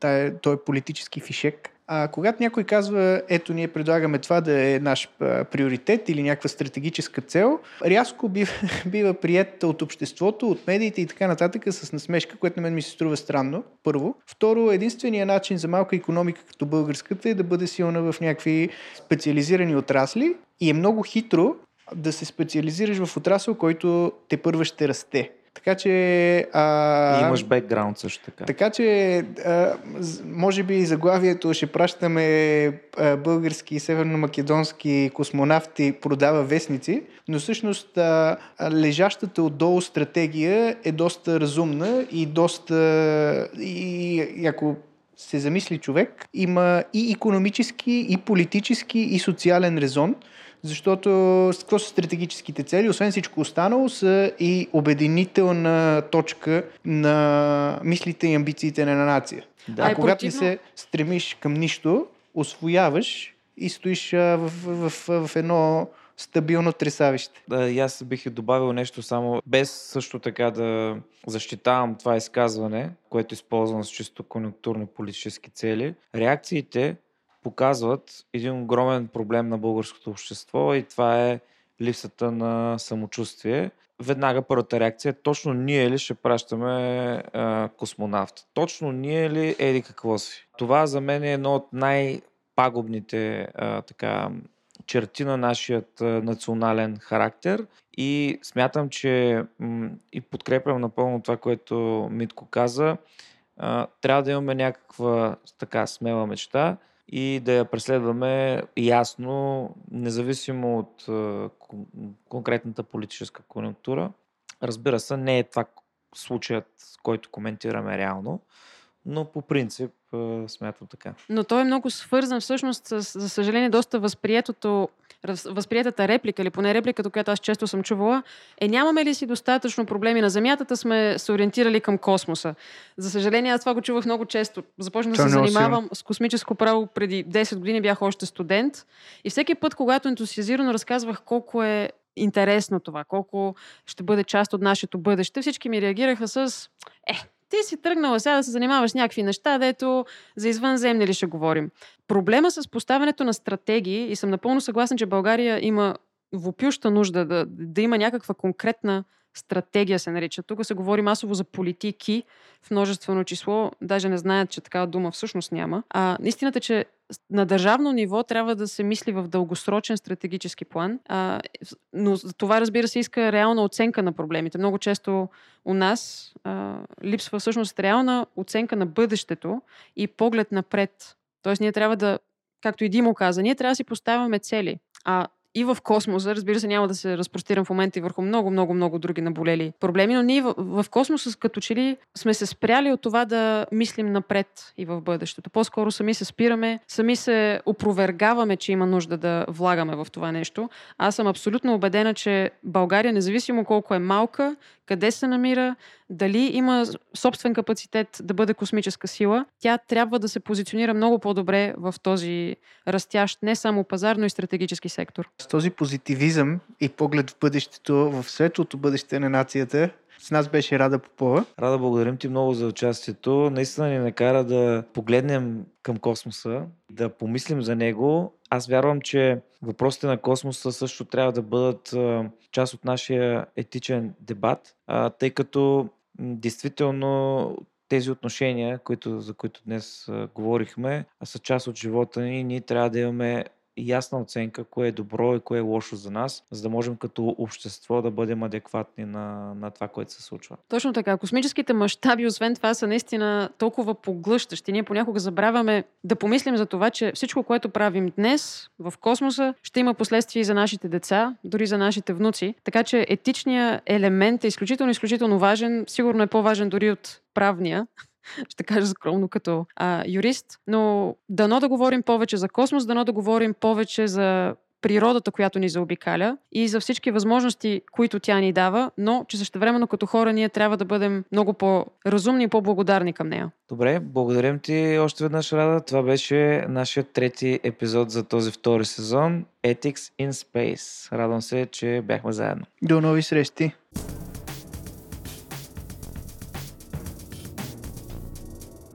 Това беше всичко от нас. Ако епизодът ви е харесал, може да го препоръчате на приятел. Също така може да оставите 3, 4, 5 или една-две звезди в iTunes. Също така може да станете наш патрон, като отворите говори-интернет.com и ще тракнете на бутона Patreon. Това много ни помага да развиваме подобни подкасти. Също така, ако този подкаст не ви е достатъчен, може да слушате Транзистор, Dropitch или Explainerът, Eticast, Парите говорят Ден и другите от империята на Говори Интернет. Водещите бяха Владо Еленко, продуцентите на броя бяха Димитри Димо, а редактор е Димитър Панайотов, аудиоредактор и монтаж Антон Велев, музиката а, и колисата епизода са от нашия супер интересен артист Умко, който живее в Япония, дизайн от Иван Кинев. Патрони и ментори компании са DevBG, SiteGround, Dext, Mist.b, Oracle и разбира се нашите над 150 физически лица патрони, които даряват. Така че благодарим на тях. Ами до скоро, до следващата седмица.